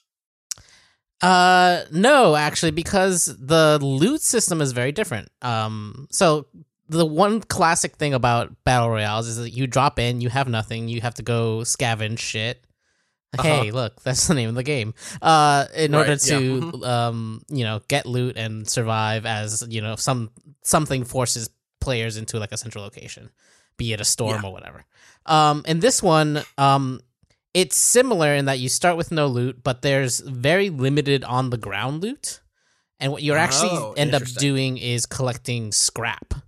Um which uh eventually plays into a um uh like, a crafting currency? Is a crafting currency? Yeah, yeah. So like Gotcha. there's this um it's got it, it ends up having this kind of leveling um this like no one can be too outkitted too early on because you need to secure enough scrap which also means getting into fights or completing objectives on the map So you're not finding, you're not like, there's not that thing of of a lot of other battle royales where you're just like, oh, I found this top tier gun, Yeah. Early on, and so now I can win fights because I can fight them at a longer distance, for right because like whatever. people are Gotcha. still using pea shooters and i've got this like fully kitted ak or whatever Wait, you know? is this kind of a Schluter Royale? huh. got him. That's it. Huh. Wow, wow, you just made this game a lot of money, Rob. oh my god yeah kind of um yeah even there's there's even a meta layer well so okay what you have There's in also- your crafting Yeah, go ahead. menu is limited at first um Uh-huh. You Per run or per account? per account so you're Uh, leveling up outside of the game. yeah there's like these two also. kind of tracks so like when you outside go into the You game know what I mean? Yeah. yeah yeah when you go into a match um you're running around there's like two tiers of of loot basically there's like white and green like level like if if you're using traditional colors that go from like Yeah. green blue orange purple or whatever yellow purple Mhm. um you only get white and green in the world and then the rest of that stuff is going to be coming from your uh crafting but in order to get materials you also have to um you have to do it's a pvp ve so there's like you know ai enemies I'm out in the world Yeah. yeah Okay. uh-huh People I can actually kill. Yeah.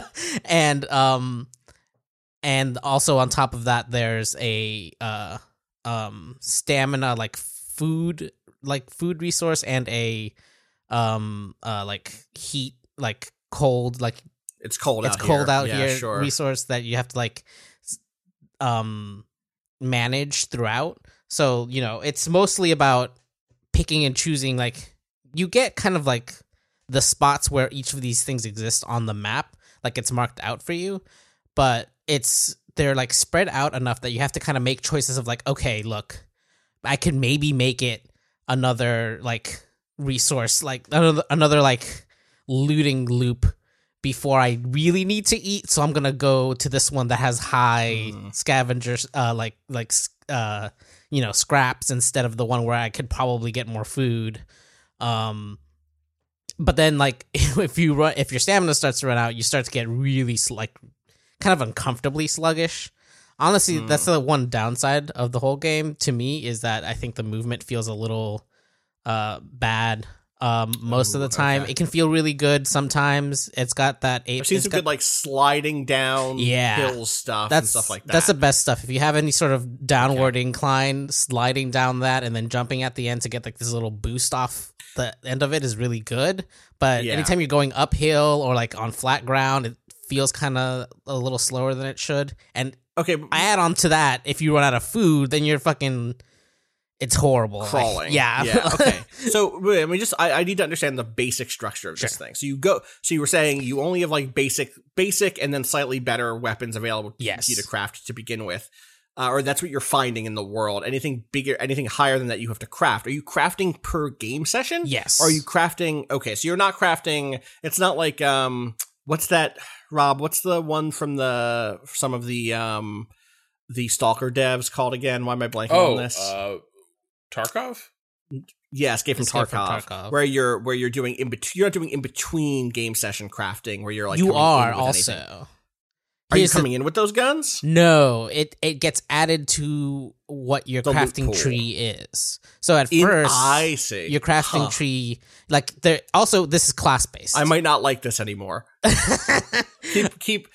Uh, so I guess here's my question: Is there a situation then in which I'm loading into a game where all I can do is craft white and green guns, but someone else in my game can craft orange guns? Yep. Why do that? So then I'm going to lose that fight. Wait, that goes back to the well, he, but but but in the early game, if you find them and kill them, right? It's like in the end game, you're gonna get out. Here's hold, hold on, hold on. We're getting ahead of ourselves. Yeah. So the way that you unlock those things is through research, which happens in between matches. Um, sure. which has real time clocks that you can pay to make go away. Faster. Yeah. Ah. Um, but are normally like all the clocks so far like this is this is go go play another match. It'll be done when you get back. Mm, Um, but so the research is how you unlock new things to craft, right? Uh, there's uh, items, new guns, and also this game is class based. Uh, the classes have each their own ability and a signature gun that is like good. Good? Like yeah. Okay. Uh, so you always have a good option available yes. to you. Yes. Yes. I see. Um, I think partially what ends up happening is that the the higher tier loot and stuff becomes more about um getting good shields and like you know like that sort of upgrade and that upgrade is also craftable and y- that's not something you have to unlock if you can get enough scrap together to get to the purple tier uh stuff like you're you're gonna get there that's already unlocked for everyone um the the characters each have um their own kind of specialties. There's one with a shotgun that has a shield that they drop, so like they can't be shot from far away. You have to get in the bubble with them, and then they have a shotgun, so they Gotcha. probably you know Sure. uh, that sort of thing. There's a sort of um, mid range kind of um, uh, I guess you would describe it. I would say scout rifle because Destiny, but like a, a single shot kind of like not like faster firing than a sniper, but not as far ranged as a sniper, but still like semi automatic, not a full automatic sort of rifle. And then one guy and that that character's um ability is a like AoE heal. And then um a sniper that has these traps that deal damage and like stun like partially stun people who step over them. Um sure. you can only have one of each of these on a team so like you kind of split up and there are also other characters that are locked behind the paid currency which i think you can also unlock in game because i had some and i didn't know where it came from um, i was like i don't i didn't spend any money so there must be some way to unlock it. i haven't really realized exactly what the the, the where that is coming from but Uh huh. um essentially what's happening during the game is you're collecting this resource called the data um because the like world like there's like there's like narrative in this game. Um you start off on tu- in a tutorial mission where like you get introduced to the kind of world where uh some scourge has happened on earth like aliens have dropped and a lot of people like most of the people are dead. There's aliens running around. There's some humans still left alive that are making like making their way um on land still but then like your group of people are like being resurrected by some AI on a space station um and being made to make these runs in order to get, get gather data about what happened, what's going on because the AI doesn't know either even though it's like an AI. And so the that object the, the gate gaining data uh, is kind of the thing that you take to do more research that gets you the unlocks. And normally it's like you have to get to the end in order to get on the drop ship and leave. Um, but there's also like points where you can upload your data mid game. So it seems like the the thing that they're aiming for is if you're kind of like still early on, you want to be hitting those nodes as much as possible because Right, you might just be dump your data over like as soon as possible each time. Right, because you're probably and it's a slow process too. It's like not super safe. It'd be easier if you could fight your way out, but sometimes that's not going to happen because you don't have as good gear. So it's like at in early on as you're building your character up, you're trying to hit those nodes instead of doing the like I'm going to fight for Mhm. end game. And like that seemed that feels all right, but it's still kind of weird that like even if I do everything else right up to the end game, then suddenly somebody with like purple gear comes out and like I like downed one once, but it felt like an accident. It felt like I caught them off guard more so than like so it's like still possible, Yeah. but it's really it's really difficult. They start to get like wild movement things like grapples and also like grenades and shit um that I don't have like unlocked yet. Um that part feels weird, but like I it, it did feel good to like end that game and then be like, wait, but we stopped at like three nodes. I uploaded most of my data, like, and I that one kill got You're making progress at that point still. yeah, basically. yeah. It's That's cool. it's kind of Yeah. interesting, and like the the real thing that I have an issue with is when it feels bad to move around. sometimes it feels like it's a network thing almost. Like not it's hard to describe. It's like not quite um um like latency teleporting or anything like that, but it feels like the game is slowing me down so that latency teleporting doesn't happen almost because I cannot figure Yeah. out any other reason why I'd be going this slow sometimes. Um, it's just like feels kind of sluggish. Uh, but it's early access, and you know I'm hoping that the netcode gets better. Uh, we'll Yeah. see where it I also heard up, that like, there is some like some rampant cheating early on, which Oh, word. wild for a game that just dropped. I literally just yeah. Well, I mean, you know, gamers will find a way. Gamers be cheating, gamers find a way. That's that's how the saying goes. That's That's, how the- what yeah. Jeff Goldblum said. Yeah. So Uh, but yeah, I think Well, it's an I'm interesting. it. It's an interesting way to do sort of like a long tail, like you're leveling up stuff, like you're unlocking new things, which um kind of is like the like Tarkov, you know, like popularized that. But this feels it's third person instead of first person. The the kind of um the look is much more stylized and less like realistic like Tarkov, I guess. so it's just like yeah, a different yeah. and like also uh, presumably you can play as women. Uh, yes, unlike in Tarkov. Yes, there are multiple women classes uh in the game. That's God. good. Actually, one of the best ones is the one that goes invisible that I think I might unlock if I keep playing this game. Uh she's really cool. She's just it's it sucks when somebody just fucking disappears out of your being able to sight in the middle of a invisible fight. in a in a battle royale seems uh, Yeah. really strong to me. I think it might be a little too strong, tbh. Yeah. But uh, we'll see. We'll see how that all. I mean, it's yeah. The the big thing is that Say the the game is early netcode seems iffy. huh? Uh-huh, right. you know, I don't know that it's iffy as much as like I feel like they're compensating for it ahead of time, ahead of it being bad. I'm just saying, Uh. you you have a game where like you're already not entirely sure how much you trust the way the game is adjudicating things, and you pile some invisibility in there, and it's like, Uh-huh. Did I just get outplayed, or and and, and they're not fully fully invisible, but it's one of those like in a in a Like in a hectic fire. Yeah, in a hectic firefight, they're they're effectively invisible. So yeah. I don't know. I had Well, I had some good time. I'll check it out. It's it's free to play. It's, Yeah. I- I'll I'll at least boot it once or twice and play with some people. You know. Yeah. Um. Uh, yeah. Also, be clear, I'm actually not sure Tarkov has a Stalker connection. There were some Stalker developers on another game that feels a lot like Tarkov, sometimes uh, Survarium. Survarium, right? So that right, one- right? Tarkov is more like um, Battle Royale and just some sort of like demilitarized hellscape. Uh, Survarium, Oh, yeah, I- like Yeah. a Genesis bomb went off, and we're, the Okay. Earth has been overgrown by lush alien uh, fauna. I for some reason I had thought that there was a that there were devs a dev crossover, but I guess I guess No, I it guess just, just- it, it feels like a game that has a really like um strong affinity for the stalker Uh-huh. aesthetic, but isn't Yeah, necessarily like uh-huh. stalker and and and, this, and a I yeah yeah I know it's not to the a ballistics model probably. yes yes totally totally um that makes sense. Um, Oh, I forgot anyone to else mention. have a No, I think this Uh-huh. one part is cool. I really just want to shout it out really quick.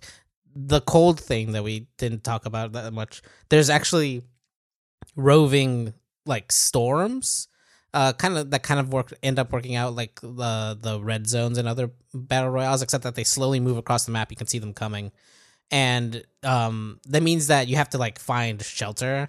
Uh, and usually the pieces, the places that are considered shelter are occupied by PVE enemies, like um, so there's a really great tension of having to clear out a space before, like, as you see a storm coming down. Like that bit is actually really neat. Um, Oh, and then probably are you also like sort of sniff, trying to sniff out like I don't want to engage the PV the the enemies. I want to I want to see if someone else does. right? Like, Yeah. how long do you Like wait some- until some it's like, okay, we have to go type. down? Yeah. Yes. yeah. Oh, I wish I think- Showdown had a pure PVE mode. Still, it's still a thing I I wish for. anyway, um, sounds interesting. At least again, I'll try it out for Yeah. sure. Uh, anyone else have have anything they want to? Patrick, you just been same stuff that we we already talked about. Nothing new to. No, Shout I'll out. Check back, check back later this week. I guess we'll have we'll talk about some some Resident Evil at the end of the Yeah. week, right? Um, that makes sense. Uh, all right, let's uh let's take a, a quick a quick dip maybe into the question bucket if that makes sense. Uh, Rob, I saved one for you this week. Oh right, Um, I remember that you meant you had mentioned there so was, comes there from was one Anthony. that was yeah, like gaming, gaming at vice.com is the address. Uh huh.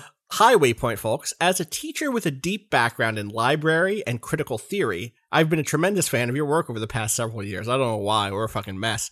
Aside from games, my other primary hobby has been the cooking, eating, and scholarship around food. So your now weekly dips into the food portion of the question bucket have been an incredible joy. As both a thanks and a challenge, I wanted to offer you all one of my favorite food studies assignments. Some short background. I was fortunate enough to do an independent study at the end of my undergrad at Food Studies. It's a real thing, much like there's an early adoption of game studies. NYU also houses one of the leading food studies programs in the US. While I attended school at the Bronx, I did attend a few lectures at NYU. I read, ate, and took day trips out around the city with my professor uh, through the spring semester just before I graduated. It was the best uh, A I've ever earned. While I'm an English teacher by trade, I always find space in the year to sneak in a few weeks of food studies to get my students talking and writing about their cultural and political engagement with food. So I'd like to share one of my favorite writing prompts. This assignment uh, slash thought exercise comes from the seminal one of the seminal food studies texts, Warren Belasco's "Food: The Key Concepts," and it begins like this: You are hosting a dinner for a very diverse group of people, including a vegetarian, a dairy farmer, a nutritionist, a hunger activist, your mother, and yourself. As a gracious host, you want to please everyone, or at the very least, you do not want to offend anyone. Everyone must eat. There cannot be any hasty, angry departures from the table. You also want to serve a meal that reflects your own tastes and values, and you don't want to spend a lot of time or money on it. What on earth can you serve? Describe the menu taking care to show how it will appeal to each guest's sense of identity. In addition, your meal should be both responsible, considering the environmental political realities of the food system, and convenient. It should be attainable for most people who are going through the trouble of hosting a dinner for others. I have what I feel to be a correctish answer to this question. I'll follow up with an email and explanation if you're gracious enough to give it a shot, but I'd love to hear your work, to hear you work through it on the pod. Love the work you're doing. Thanks for everything, Anthony. Again, that list of people is I've been logged out from my email. I'll see if I can remember no, it. no. Vegetarian, dairy farmer, nutritionist, uh, f- hunger activist, I think was one of them. Is that what I said? Um, I'm logging back into my email. Your mom, you? Is that it? Is that the, is that the list? I think that was the list. I think that's the list. I'm going to write it out so that, okay, I found it. I got it back. Vegetarian, dairy farmer, nutritionist, hunger activist, your mother, and yourself. Okay. Hmm. I'm leaving this. I everyone can contribute to this. This is a tough one. I don't. I, a thing I can lean on here is I think my mom is loving and would and would be flexible for me, uh, and also I think would buy into the like thought experimentiness of it in a way that's like, um, she would go along for the ride no matter what it was. You know what I mean? Um, and so it's, it's one meal. This isn't the recurring thing. This is one meal. So she could she could she'd be fine. Any thoughts? Where to begin on this fucking wild collection? We're just gonna post the whole thought experiment here so you can. Yeah. I would, Yeah. I, I I, I, I would, I would hand the here. the phone around and Uh-huh. said, well, "This is Grubhub. Everyone just make a selection, and I'll, I'll cover it. I We'll got it." cover it. You got it. Yeah. Uh huh. So I mean, this is. Yeah. Go ahead. my actual play here, yeah. um, with my like with my competencies, Yeah. would be we're having a selection of vegetarian pizzas. That's exactly where my brain went, Rob. Wow. Hundred percent. A hundred percent vegetarian pizzas is where I went. I there's stuff here that I don't know. I don't know. I- would want more specificity on what's up with the hunger activist because I don't know what the I don't know where the offense comes there without knowing what type of activism it is or without knowing if there's is there like a particular type of too much food that would have you know what I mean? I don't know what the my assumption there is. there is what they're ruling out is some sort of huge family style buffet, which is going to almost certainly generate a ton of food waste. Right. right? like sure, you sure, can't that just like sense. do it like This do is- a uh, um you know ring the like, uh, dinner bell and be like come and get it like you gotta There's you going to gotta be a plate lot something of yeah. and okay, sure. like Right. give people stuff they're gonna eat You can't do a spread of things I see that will inevitably end up with food waste. Right. Yeah, yeah. Which is which which is where my the other place my mind went was something where it's like, you know, here are some um you know tortillas and and stuff you can put in them, and that way you can like make to your thing. But you're right, that would lead to a lot of waste. That's a good point. Talk to me about your vegetarian pizza options. Oh yeah, I mean, like it's And it's frozen? Did you you said frozen vegetarian pizzas, right? what? Did you not say frozen? Why did I imagine you say the word frozen? No, I'm not. I'm not. No, I was like, it'll be- that's it'll an be fre- It'll interesting- be freshly baked. Maybe I just have coldness on the mind because of Because of scavengers. yeah. uh-huh. Yeah, no, it, like, uh, yeah, I think like you really can't go wrong, uh, you know, with a margherita uh, pizza. Mm-hmm. But also, like, I'm a big fan of a little blanched and lightly fried, like uh, broccoli rabe on Sure. a on a pizza. Um, and this is the thing that's so good about this is it does reflect it, it pizza is such a good area to also reflect your own tastes and values because you can you can do some interesting things there right, but it doesn't have to be um it doesn't have to be a thing that's like uh uh experimental necessarily or it doesn't have to be like you can do it pretty easily get to oh yeah this is a sort of taste that I'm really interested in or these these uh these toppings or this cheese selection reflects my upbringing and what I've had available to me or whatever like that without it being um off-putting I think for a lot of folks. I feel like I'm confused about what exactly dairy farmer and nutritionists are being bringing here as So, far as like Oh, the nutritionist might be where I get into trouble with the pizza. Yeah. right. because the nutritionist the nutritionist could like might be the person to be like hey um pizza's very nice but this is a lot of this is a- a really carby meal without a lot of like balance from like from the standpoint of like protein or like vitamins You can get around that by RSVPing ahead of time and saying what's there so they can plan for that meal in advance in terms of the rest of their intake Their that macros that day. Yeah. I think I think proper messaging around it. I don't know. think, no see i think the thought you don't experiment think so? i think you're ruled out from doing that i think you can't Hmm. you because you can't you you can't be like uh hey um you know you should just have a steak before you come over uh because you know that veg- Sure. our vegetarian friend's gonna be there well then, so like, well then, well then, is there a world here in which you do two different types of pizzas, or a couple? You've already opened the door to a number of different vegetarian options. We don't know if this vegetarian is a vegetarian because of moral needs, nutritional needs. We don't. We don't know what that uh, what that reason is. So I guess we should assume that there's a moral I feel like stance you're there saying for the vegetarian the. versus like someone on a restricted diet though you know what Yeah, i mean like yeah. I also to, to answer Cado's question on the dairy farmer thing, I I really feel like that's in here explicitly to say there is a moneyed interest at your table who wants to be represented Ah, in, on the menu.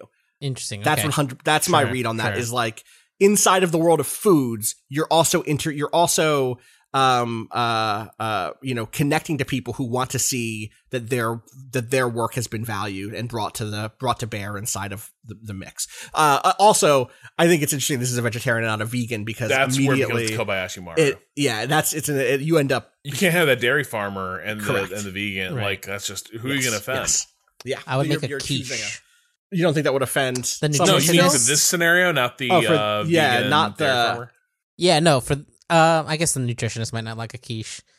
Guess what? What if you put? no i think the nutritionist would be down with quiche I think you could do a quiche. I I- I still think you could do a pizza. Even I really do. It is carby, but like uh, this is a dinner. Serving sizes can be adjusted appropriately. Like I think that there's a way to do it. I do. Also, I guess there's the whole like that's a breakfast food versus it being a dinner. But I don't know. I think I would have a nice no, quiche for you could. Yeah, you can do Right. quiche for dinner. You can some Absolutely. some some good some good veggies in there. Not too many though. You can't put too much stuff in a quiche. People a bad bad quiche is when you put too much stuff in it and there's barely any egg. If you have good answers to this and you're listening, I'm curious what yours are. Yeah. Please write in and let us know what your your your uh you know uh through the eye of a needle menu choice here is because because it's a tough one. Any other thoughts on this, Rob? Or you are you you feel like you've hit it? No, I mean, like, I'm trying to think of. I, I think there's a lot of directions you go. Is the interesting thing. Like, I think uh, there's a lot of pasta dishes that can get you really far uh, with the solution as well. Like a pasta with a side, uh, with a side salad or something. Sure. you're basically home.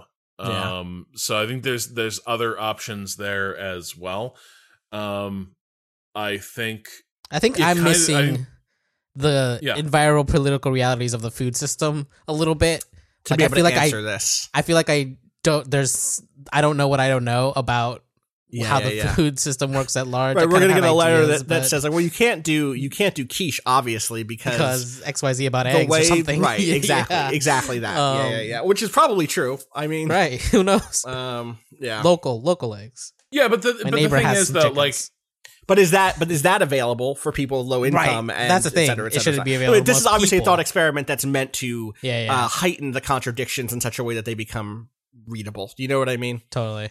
Um, anyway, good answers.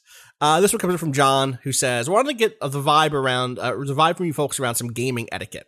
You're playing a board game with a group of friends, and everyone's having a great time. About two thirds of the way through the game, you notice an error in the way the game is being played. Nobody else has noticed the issue, but it will impact final scoring of the game. What action, if any, should be taken in this scenario?" who's leading? huh? Wait, what? Rob said, "Who's leading?" Yeah.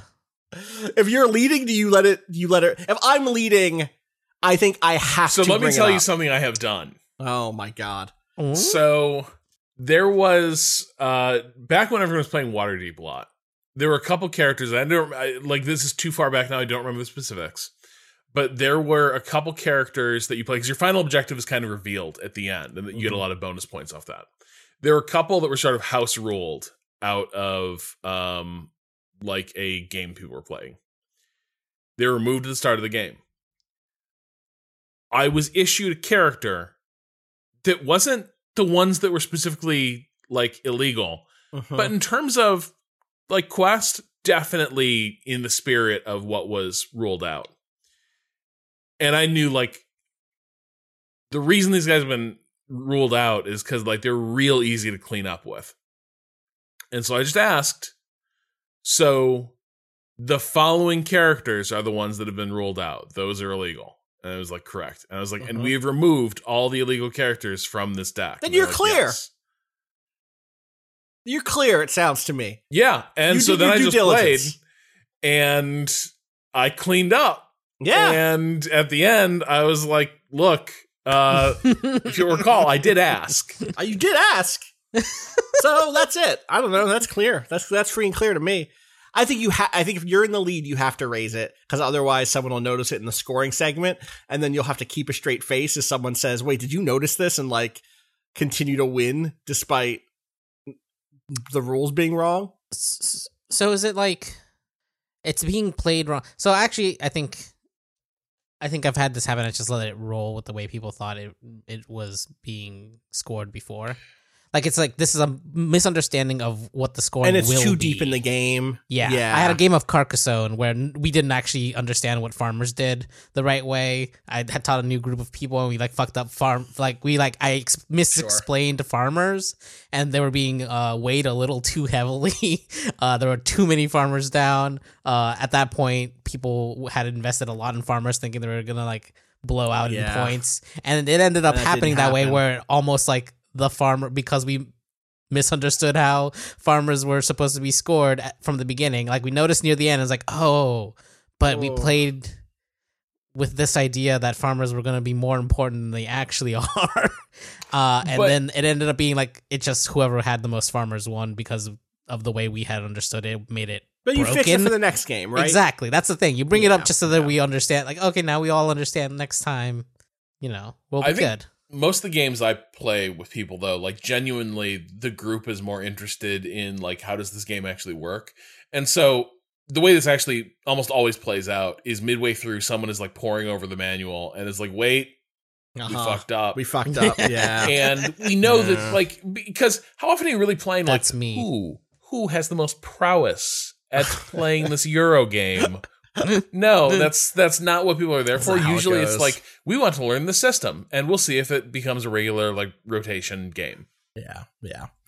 Um, this is uh, we're food bucket time now, and this one, I just want to say up front that like this could be this is this could be gross, not in a not in a traditional way, but people might respond negatively to this action because of the way it does mouth mouth stuff. But also, I'm just gonna read it, but just heads up. It's weird. I think it's weird. That gives my answer immediately. Or I think it could be received as weird. With the recent, this is coming from Ben. With the recent surge of food related questions, I see an opportunity to see if a habit of mine is as weird as every one of my romantic partners has claimed it is. Before the food bucket council, I ask, do you peel your candy? I'm not talking about pull and peel type Twizzlers. I'm not even talking about biting off layers of a Kit Kat one by one, which I do. I like that. That's fun.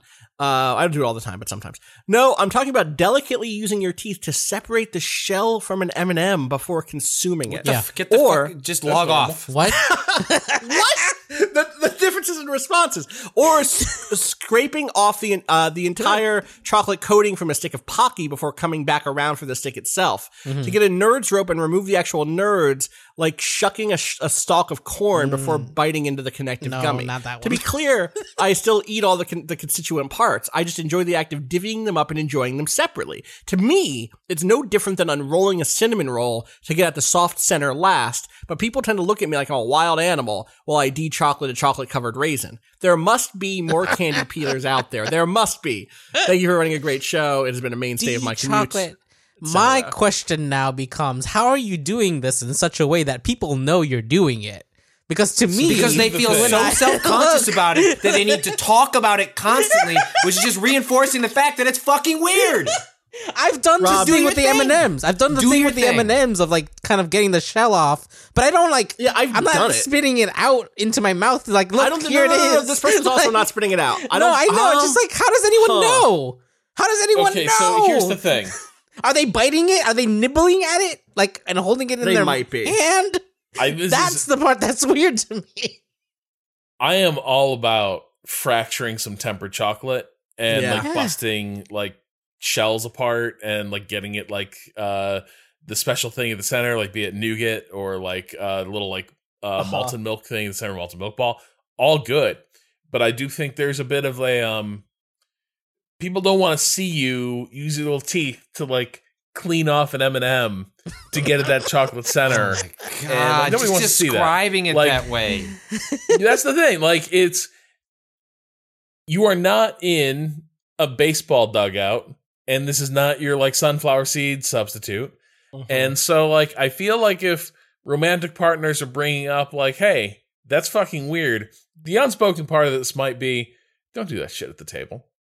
Yeah, Yeah. when you're by yourself, look, go do, for it. Do what you do. so that's want. like the Kit Kat thing. I really do enjoy taking the top, like the layer by layer of a Kit Kat. Oh, so satisfying. So It's so it comes satisfying. apart perfectly. Uh, you see the impressions yeah. of the wafer it's like, in the it's- chocolate it's layer. the same feeling as cracking like a crab, a crab leg perfectly and pulling Ah. out all the crab meat at once. Mm. It's that same exact feeling. But I would never do that Kit Kat shit in front of another person. I could be sleeping with that person. We are not. You're not going to see me Unless they do it like themselves, in which case, hey, we both we both like to that. Nah, I Yeah. it's still a private thing. I can't do it. I, I draw a line. There are some things that are just for me. This is one of them. The the the one of these that I'm closest to, and I don't do it any. I haven't done it in a long time, like a decade probably. But uh, Mike and Ike's are a very basic candy, but I have a fondness for Mike and Ike's.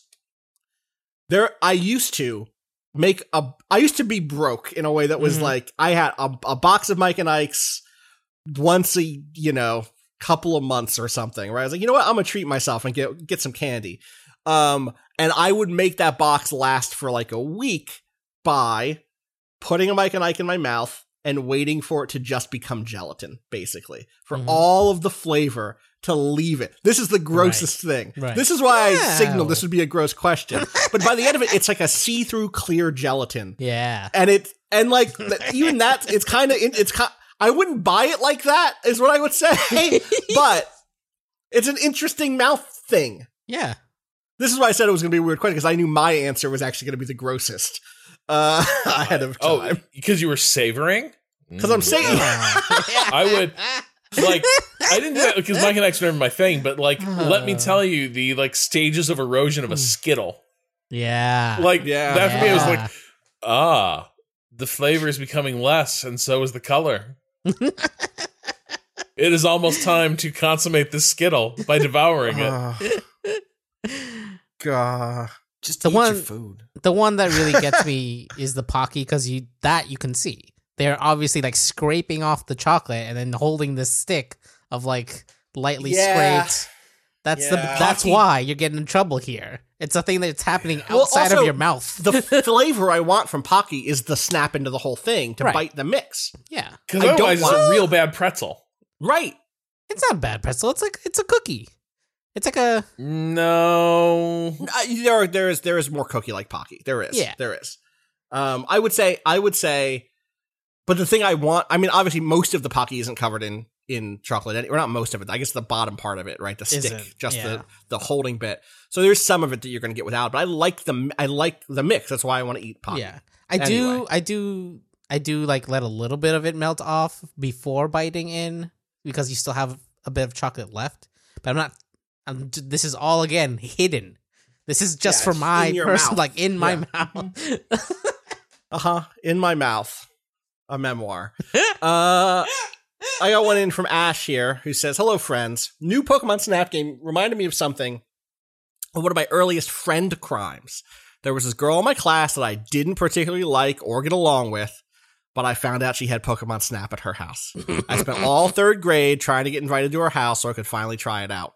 When I did get the invite, I was punished for my bad intentions by being forced to eat dinner with her very white family who wanted to make me feel at home, quote unquote, by cooking chicken fajitas, which she called chicken fa- fajit, fajit. This is Veg- T rhymes with H. Vegeta.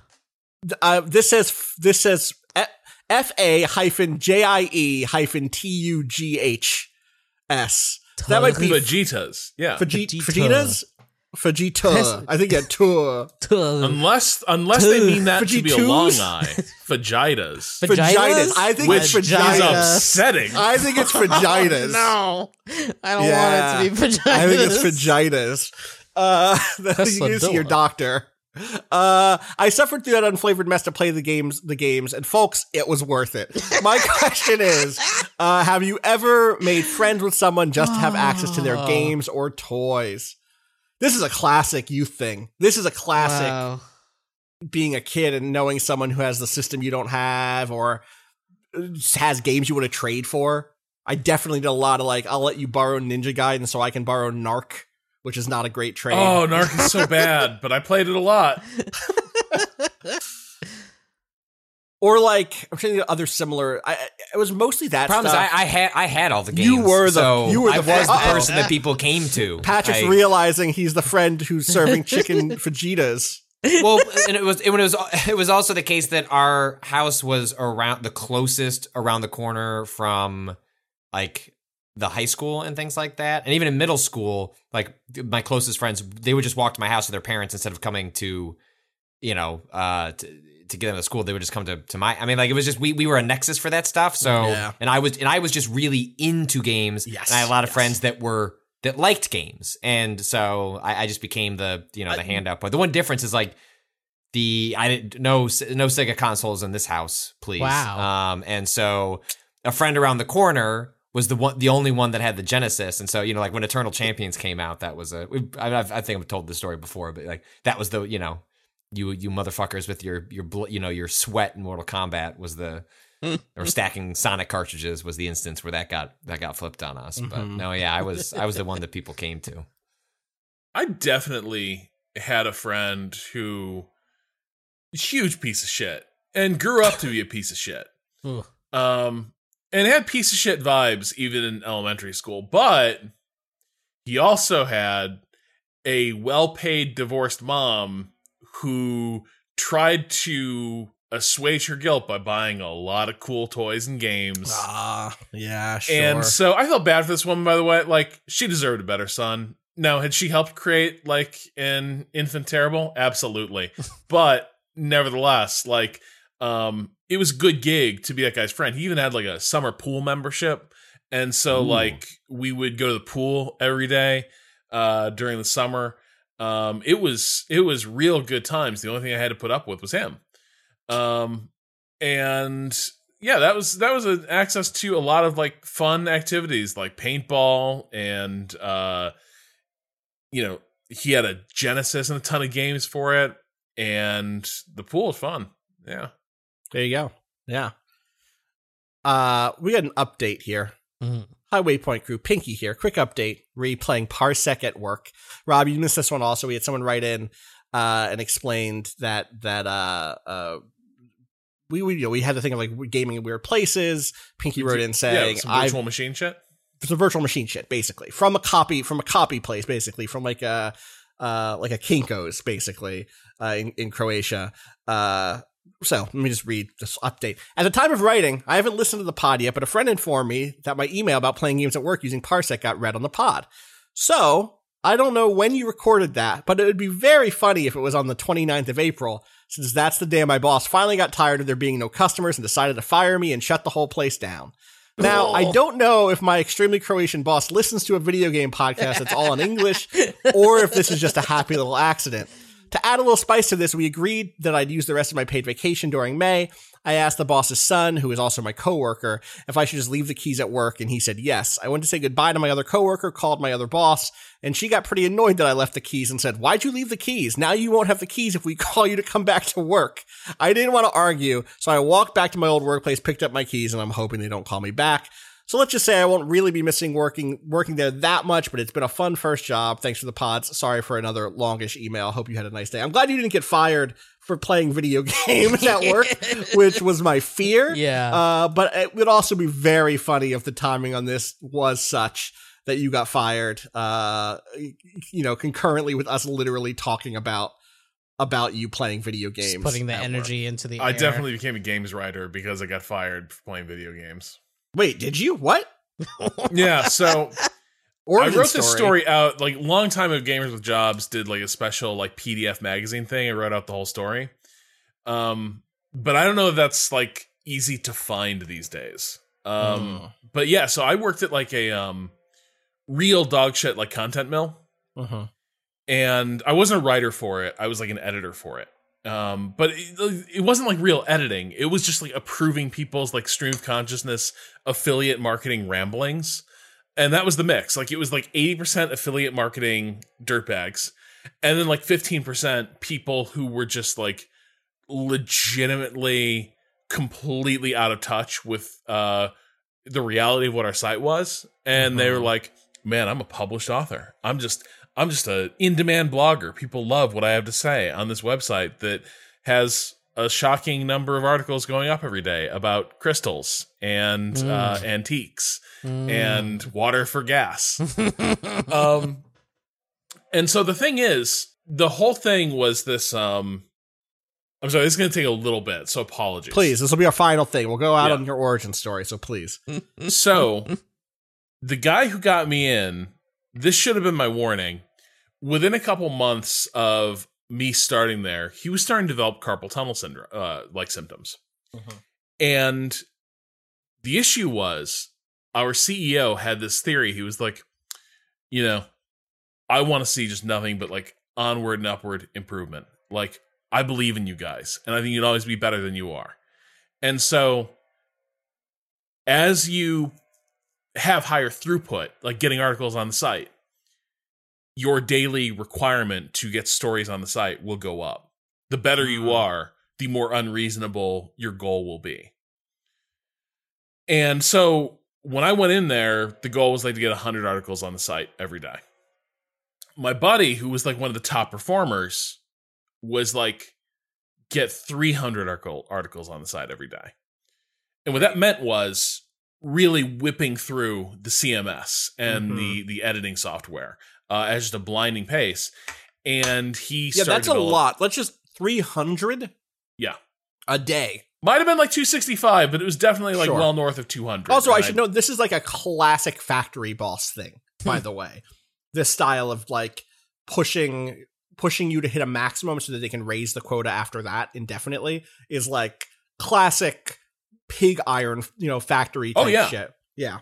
and that's the thing. This like I I sort of sussed out like this guy is like it's just obviously it's obviously ridiculous, right? Like you're gonna hit a limit of what is physically possible. Plus, we were at the mercy of what was being submitted. Like there were things we couldn't run on the site, which was like uh you know obvious white pride shit, which we got a lot of. Weird celebrity gossip, like grudge bearing, you know, like the truth about Oprah. A lot of people have fixations on that. Mm. Um, and so to get 200, 300 articles on the site, you would have to touch 500, probably more. Mm-hmm. Um, especially because we were all drawing from the same pool of articles. You reload a queue, and so like by the middle of the day, all that was in the queue was shit that had already been rejected. Like the realities of this business were just that was it. But so my friend starts getting carpal tunnel, and man, they lost their shit. They were like, "How could you do this to us? Like, what do you mean you're asking for workman's comp? What do you mean like just that kind of shit?" Um. Meanwhile, I was like, "This sucks," and I just started. The only thing making it bearable was the fact that that Christmas I got an iPod. Uh, my partner got it for me, and I started listening to Games for Windows uh, radio. Mm, sure. And I think this is right around the time of um, what has been known in history as Gerstmann Gate. And I think that was the thing I just heard a story about, like, you know, they fired a guy for giving a game a bad review. And I've been out of games for a little bit. So I was like, what the fuck? Really? And so I started looking up. I was, that's how I realized, like, oh, Jeff Green, I read him when I was a kid. He's still around. Mhm. Oh, like, Guy Kroll has a really good take on, like, this whole, like, Gerstmann Gate situation. um, and so this is how I started falling into this nascent what what became known as like the blog the the brainy sphere Yeah. in some ways Yeah. the the blogosphere of the the uh, mid to late 2000s and I started listening to these podcasts it's the only thing that makes it bearable um and so I started getting really interested in like the way conversations around games have changed since what since I followed them more intensively before college um and around this time like the big game of that year was BioShock. And so I started playing it. Um Mhm. the final the like i was pretty demoralized by the fact that um they didn't give us more than christmas day off. Um and so like literally the last time the last chance i had to go see like i didn't know my home my family's home was going to be destroyed in a fucking flood like that next year but the last christmas home i only got to spend a day uh spend a day there and for some reason they liked me um I think it was because the CEO, even though he was obviously running like a content mill sweatshop, he was obsessed with creating a Google like culture. He was like, you know, I kind of think we're kind of Google-ish. I think we're we're a little Google of the Midwest. That's what I want the vibe to be. Here are your hoodies. Here are your fleeces. um, and so I think because I seem smart, he was like, "There's no way this guy is just completely checked out and basically not even trying to hit our quotas. We just need to give him more challenging work. Story of my high school life too, uh, buddy. Let me tell you about how I'm about to live down to further expectations. Um, and so I ended up in a different department, and it was customer service, and it was even worse. And so I was like super burned out at work, like really depressed about it. And I was like, I'm just going to start, you know what? I'm just going to spend this entire week just like shotgunning Bioshock. I love it. Um, and there was a night where it was like, you know, one in the morning. I had to be work at six hours in six hours. And I was like, fuck, I'm going to finish Bioshock tonight. And uh, I did. It was a good time. the The ending sucked, you know. Yeah, it's Bioshock, but it was it was a good time. But I'm like, as I'm going to bed, I'm like, oh shit, the sun's coming up. Well, as long as I get 90 minutes of sleep, I'll be cool. I'll I'll be able to get to work. Not much has changed with Rob Zacny. Yeah. so woke up at like noon, called my boss. I was like, uh, yeah, I'm um I'm sick, super sick. Sorry, Can't make it, I won't be in. And then I had like this magical day of Mhm. what would life be like if I didn't work at this shitty like office. Uh-huh. And it was this blessed day of like me and my partner going around like puttering around coffee shops in town, um, you know, going out for to get breakfast, uh, hanging out, like reading, chatting. Uh, it was like the first glorious day of spring, which lasts like approximately one week. I know in this. I've had this day. We were like, Mhm. I not to. This is exactly my story, except instead of it being um uh uh kind of the thing that the the spark for me ended up being 1UP the 1UP Exodus closure, etc., and all of those podcasts ending. And Yep. I mean, obviously, there's overlap. with GFW there, um, but also just that that moment in games.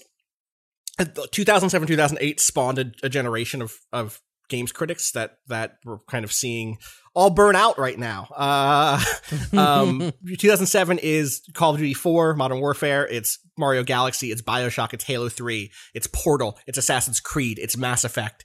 It's uh, Half Life 2 Episode 2. It's Rock Band.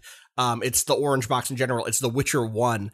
Uh, and 2008 is is Far Cry 2. Is uh, Metal Gear Solid 4.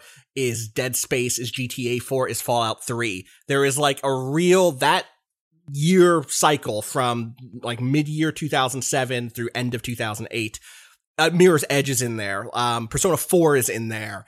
Uh, Battlefield Bad Company is in there. Val- Valkyria Chronicles is in there. Uh, uh, some of us love Valkyria Chronicles. anyway, that particular era of of uh, and, and also I was working a very similar dead end uh, job that I often describe as like data entry in reverse, uh, in which I was a trademark researcher going into the office at like 9:30 a.m. Uh, earlier I was getting there by 9 but like starting up by 9:30 and then staying there until like 9 at night because I was kind of terrible at this job in which I was like you know the story I always tell about this job is at one point we de- we developed a new uh we clients were like Coca-Cola and 3M and basically we were like working for those companies to Yeah. police their trademarks uh, their registered trademarks and like sh- you know basically giving them the information they needed to go after small businesses and it and it, it they're so litigious that at one point we were rolling out a new like PDF internal like proprietary PDF system for our big trademark reports uh, in which we had digital post-it notes uh, and one of the colors you could use was the 3M yellow and 3M sent us a cease and desist, or maybe they didn't send us a cease and desist. They just told us, no, you can't do that. That's our, we have that color trademarked for stationery, including digital stationery. So even though you're one of our Even as their contracted attack dog. yeah, even though we're your, yeah, even though you are basically like one of our weapons, uh, no, you can't use that without licensing that color from us. Um, and it was like mind numbing, terrible work. I still occasionally will have dreams of the interface I had to use. Yep. Because the way that that work worked, I'm sure you're the same thing with that CMS, where like for me, the way that that system worked was I was using, uh, you use like basic Boolean search, uh, queries to try to find every possible variation of a of a thing, right? So like let's say Coca-Cola came to us and said, I didn't get to work Coca-Cola or 3M. I was miserable at this job. I was working sm- mostly with smaller companies. Every once in a while, one of those big clients would cross my desk because everyone else was busy, and all of the managers would get antsy because they knew I fucking sucked. Um, I just took a long time. My my results were always good, but like I was just I was just very you know comprehensive. Well uh, and so my days were long and etc but like you would get a thing like coca-cola wants to make a new drink or a, a drink company wants to make a new drink called you know spark soda or whatever. And so then you'd be like okay I need to look up to see if there's any sparks, any spurks, any sporks, any snarks, any starks, any, and then okay, what what else is the spark is spark reminiscent of?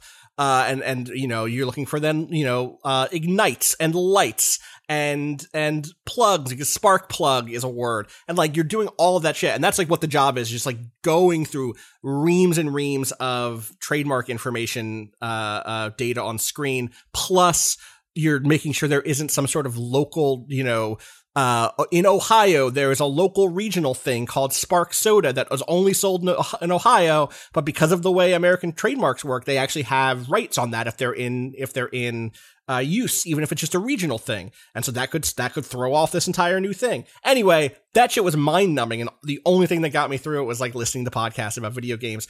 Also, and this is telling, listening to the daily Rachel Maddow show, uh, which was still on internet radio at the. T- I mean, I'm sure it was on the radio somewhere, but like the morning Rachel Maddow show is what I listened to, and then I would switch to one of my various video game podcasts in the afternoon. Uh, whew, 2007 was a hell of a time, buddy. Uh, um, and so yeah, then the the 1UP exodus happened, the 1UP uh, uh, layoffs hit, and I was like, I always wanted to write for EGM, and now I will never write for EGM. And uh, we've talked about that part. We've talked about then It's fine when they brought again. it back. You, you, Yeah, you know, I know. you're good. Yeah. Uh-huh. Yes. I, I Uh, tried that. I don't yes. recommend it. Yeah. Uh-huh. Uh and so yeah, so that was also similar, Rob. Like that feeling of like there's a different world out there. If we just like bust our asses, can we get into it and not do this mind numbing work? And the answer, of course, was like more low pay, low paying jobs with long hours. So it's not like, not, it turned out uh, every day didn't get to be that. Right. I, I, I literally had the exact same thing, Rob, of like one day I called in sick and just like hung out with my partner in the city and just like went to little cafes and just had a good day and was like, what hit me was like, it fucking sucks that I have to take a day off to have a good day in my life. Oh, Because yeah. my weekends were spent. My weekends were just recovery mode. Like they were just, my brain is off. I have to get through this. So I'm, I, it is very funny the ways in which these origin stories map pretty cleanly. Oh yeah, dude. I was like working on a. I had never been a heavy smoker, but like I was, I was starting to cross the pack a day uh, Mhm. intake of cigarettes and like working on a tiny little drinking problem. Um, and yeah, I had that magical day. And here's the weird thing: while I was out, it was, I think it was that day, I sent in a pitch to a website and forgot about it. The next day, I go to my office. And my shit's in a box, and my workstation's Wow. packed up Okay. and they're like, you know, we really need uh, someone who's going to be fully committed to the mission uh, here. And I was like, hey, Penny, I understand. Like, you, you know, you got to know, you got to do what you need to do. And she's like, I feel super bad about it. And it's like, don't, don't. hmm Um, and she was like, I do have to walk you out. And I was like, absolutely, let's go. And she was like, you have everything that you had? Like, and I was like, don't care. I think so. I think we're good uh, let's let's roll. Mm. And I walked out of there, and like it was. And the weird thing was, I couldn't.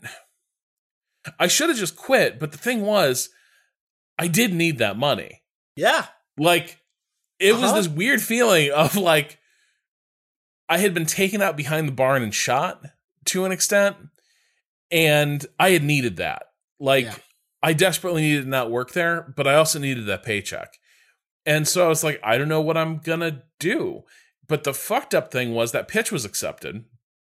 And uh the place, this was uh early escapist. They they paid a decent rate uh in those early days. also a much different site culturally at that point than what it would become in the decade following, you know? Yeah. Um, it it only had generations of Oh, sort yeah. of waxing and waning. Uh, that site did, but the thing was, when I realized, I didn't even realize it was paid.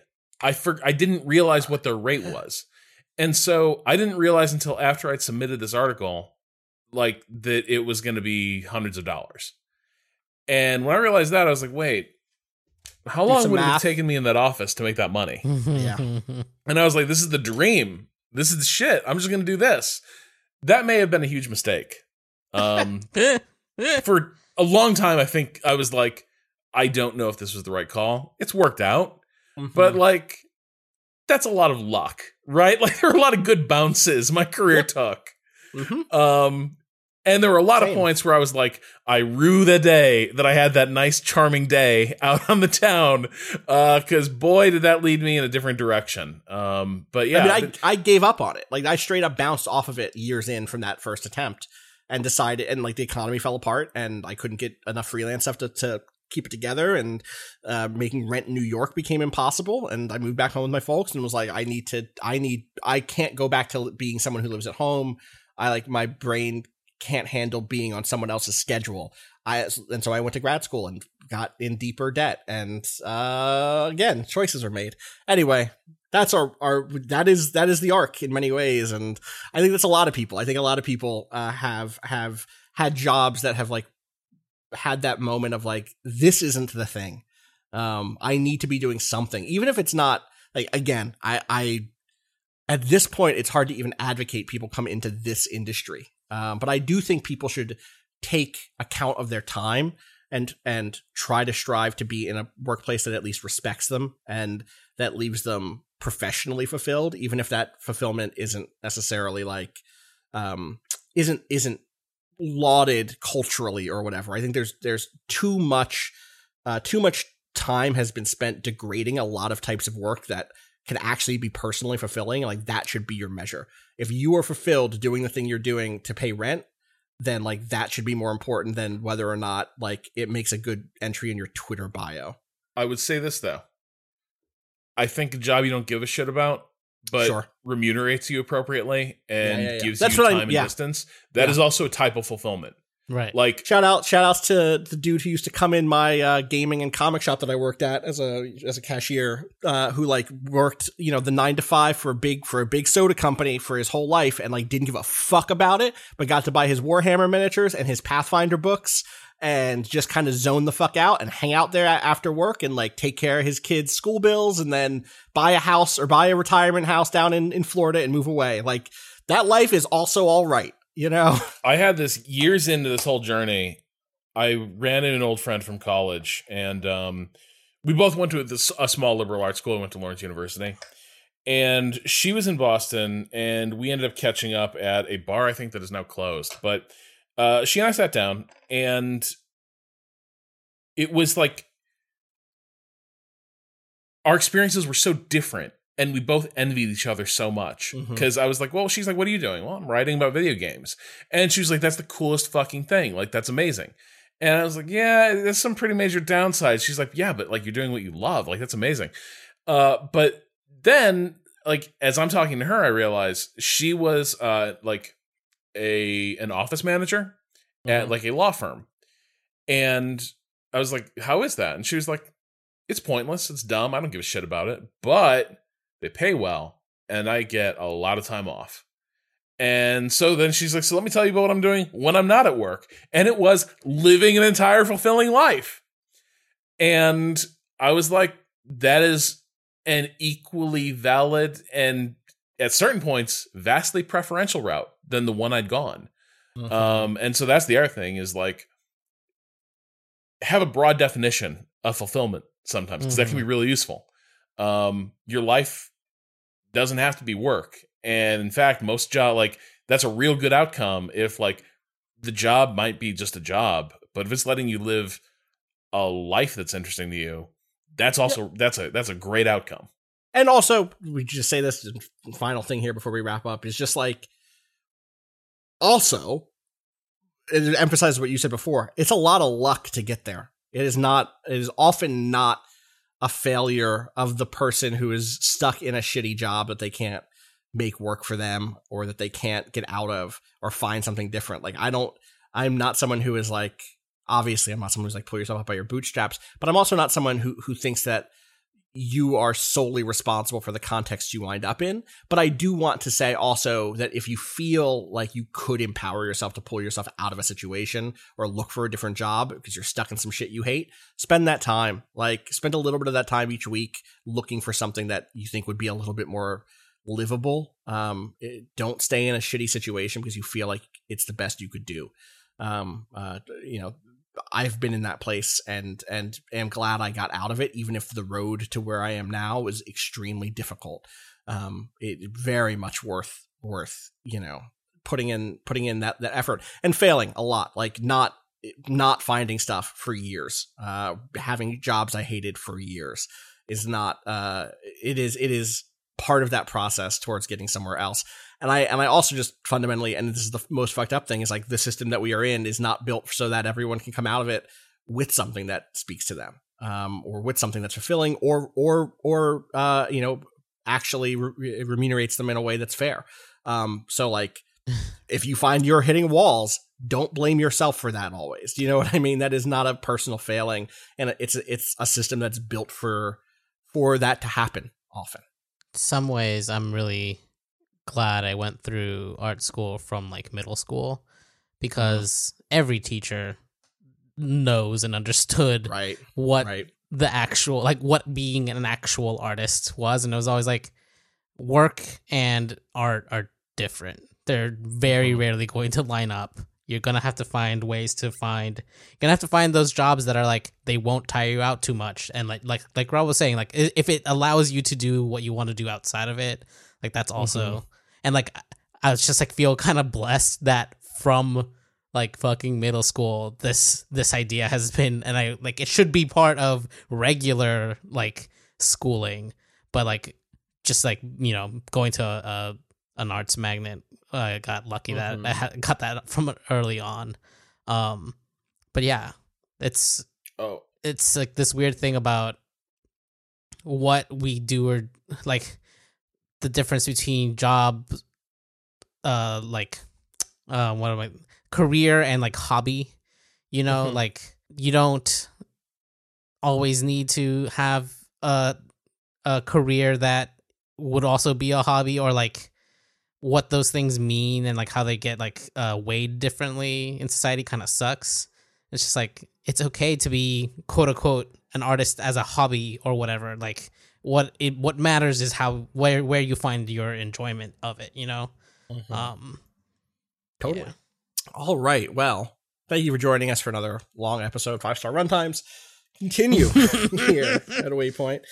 Uh, uh, again, the email address for sending in questions is gaming at vice.com. We'll be back later this week to talk about Resident Evil and see what else we, we get up to. I don't know. We'll see. Um, Thank you as always to Boen for letting us use the track Miss You off the EP Pale Machine. Find out more about that. Waypoint.zone slash B-O-E-N. Um, uh, as always, uh, you can find us on Twitter, twitter.com slash waypoint, waypoint.vice.com. Uh, where can people find you, Rob? At Rob Zacny. Patrick? At Patrick Klepek. Cado? At A underscore Cado underscore appears. Find out- follow me at twitter.com slash Austin underscore Walker. Uh, and I would just, I would just, it's like this conversation has me in my feelings because we're talking about origins and arcs and everything else. And uh, I just want to say thank you to everyone who supported us over the years. It does mean a lot that like we get to do the thing we get to do and, and that uh, y'all have, have stuck by us uh, for, for so long. We're weirdly coming up on five years now of this podcast, right? You- when was that first one? That was, I don't know. It was, we it was are like summer 2016. uh huh. I was talking to Joel recently, and I realized that we were talking on like the first day we met five years ago, which is fucking wild. So, in many ways, this site has been going now for five years, and and uh, I know that I am incredibly lucky to have been part of it. Uh, so, so thank you to everyone for for supporting us for all this time, and you know, uh, show your support to people who who make. I'll just say this too, especially again, given some of the harassment I've seen over the last week, given the uh, the the fickleness of time and history. Uh, show the people who make the stuff you like um, love. Give them give them the positive attention that that uh, that they need because this is a strange in- industry that uh, uh, can fucking chew you up. So put that love out there. I think it means a lot to to those of us still in it. Um, all right, uh, we will be back soon. Until then, fuck capitalism. Go home.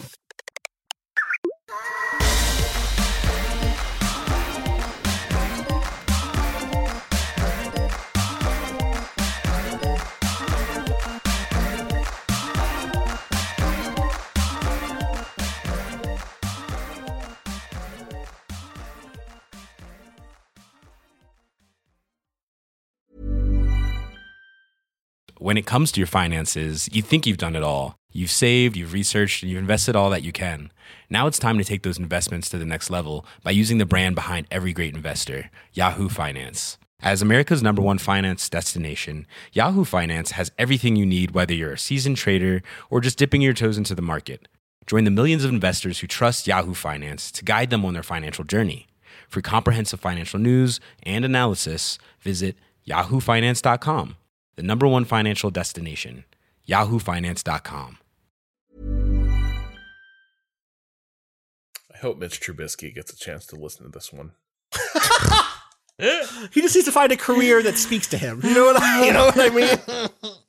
You know what? Uh, like, is your job being a pretty well paid backup quarterback in a cool little town like Buffalo? fine. I'm not. Right? Su- I'm not sure that he's gonna get that beyond this year. I think he might. You think be- this is it? I think he might be gone. Yeah. He's What's gonna- his- yeah. I mean, he's probably made he made his money though, right? Yeah, even as, I think the last year, even on his rookie deal, was like because he Yeah. those first round picks. Uh, Yeah. like that escalate. I think a he high like first round pick. Yeah, he made 18 million that last. Yeah, he's fine. Okay, we're good. Yeah. So gonna like be all right. he can have more than one Warhammer army exactly. Wow. in a couple settings, even. Oh, holy God. shit. Yeah, no. So like that's the thing. You know, maybe maybe his shitty content mill was playing quarterback was playing for, for the, the Bears. Bears. Yeah, uh huh. Definitely. Why can't you just be better? God. Work harder.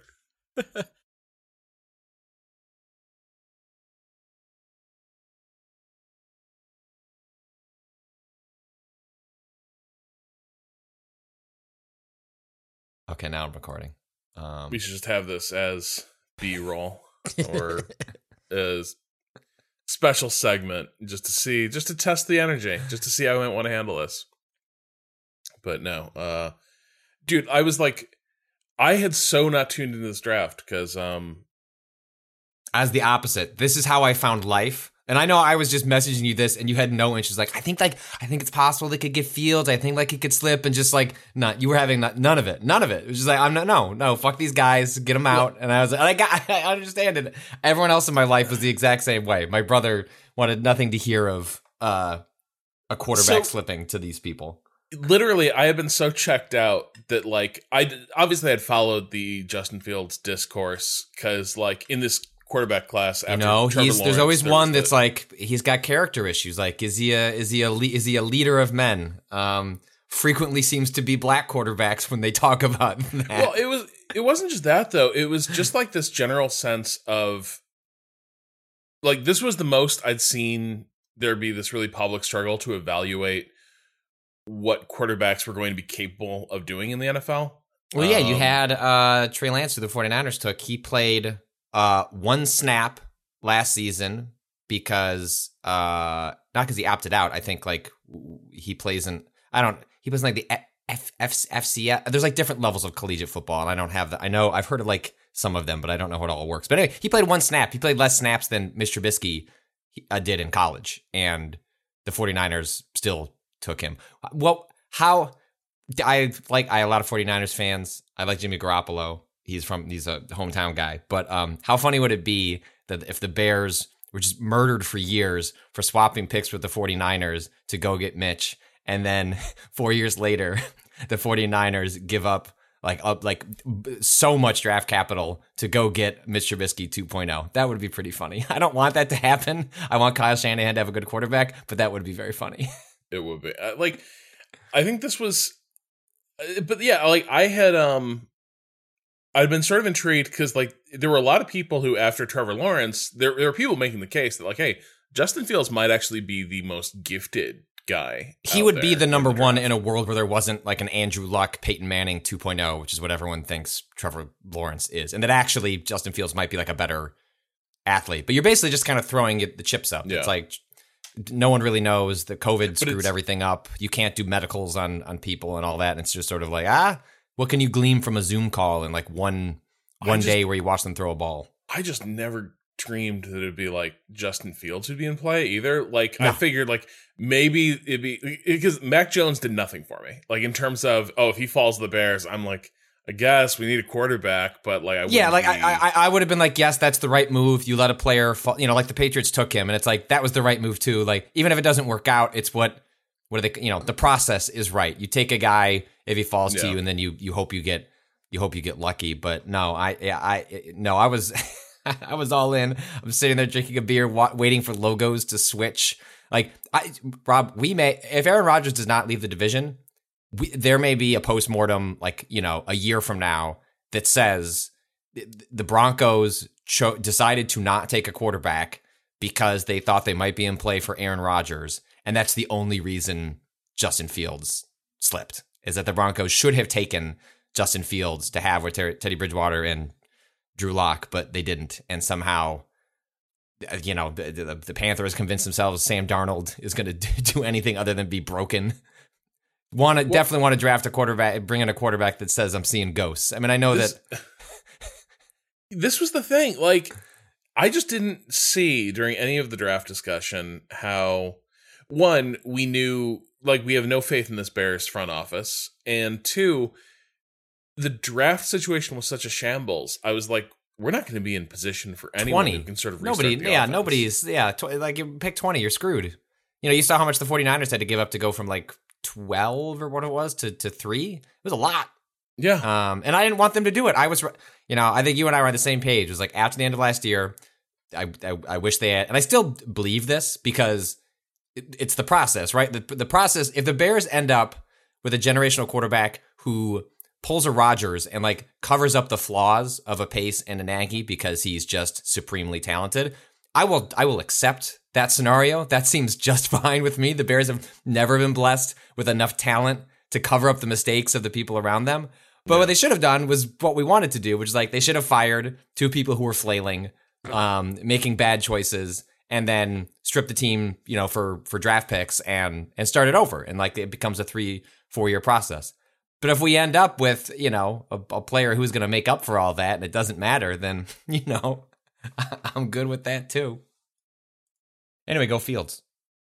Welcome to Soldier Fields.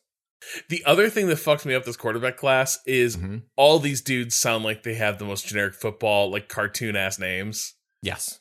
Justin Fields, Mac Jones, Trey Lance. Yeah, it does. Like if we Gym if we sat, football. if we sat around with like a, uh, some beers and we're like, let's just come up. We're gonna come up with some football names, and like we would emerge with the white smoke with uh, some names like that. Okay. Connor, wait, what episode did you say it was? 394. Okay.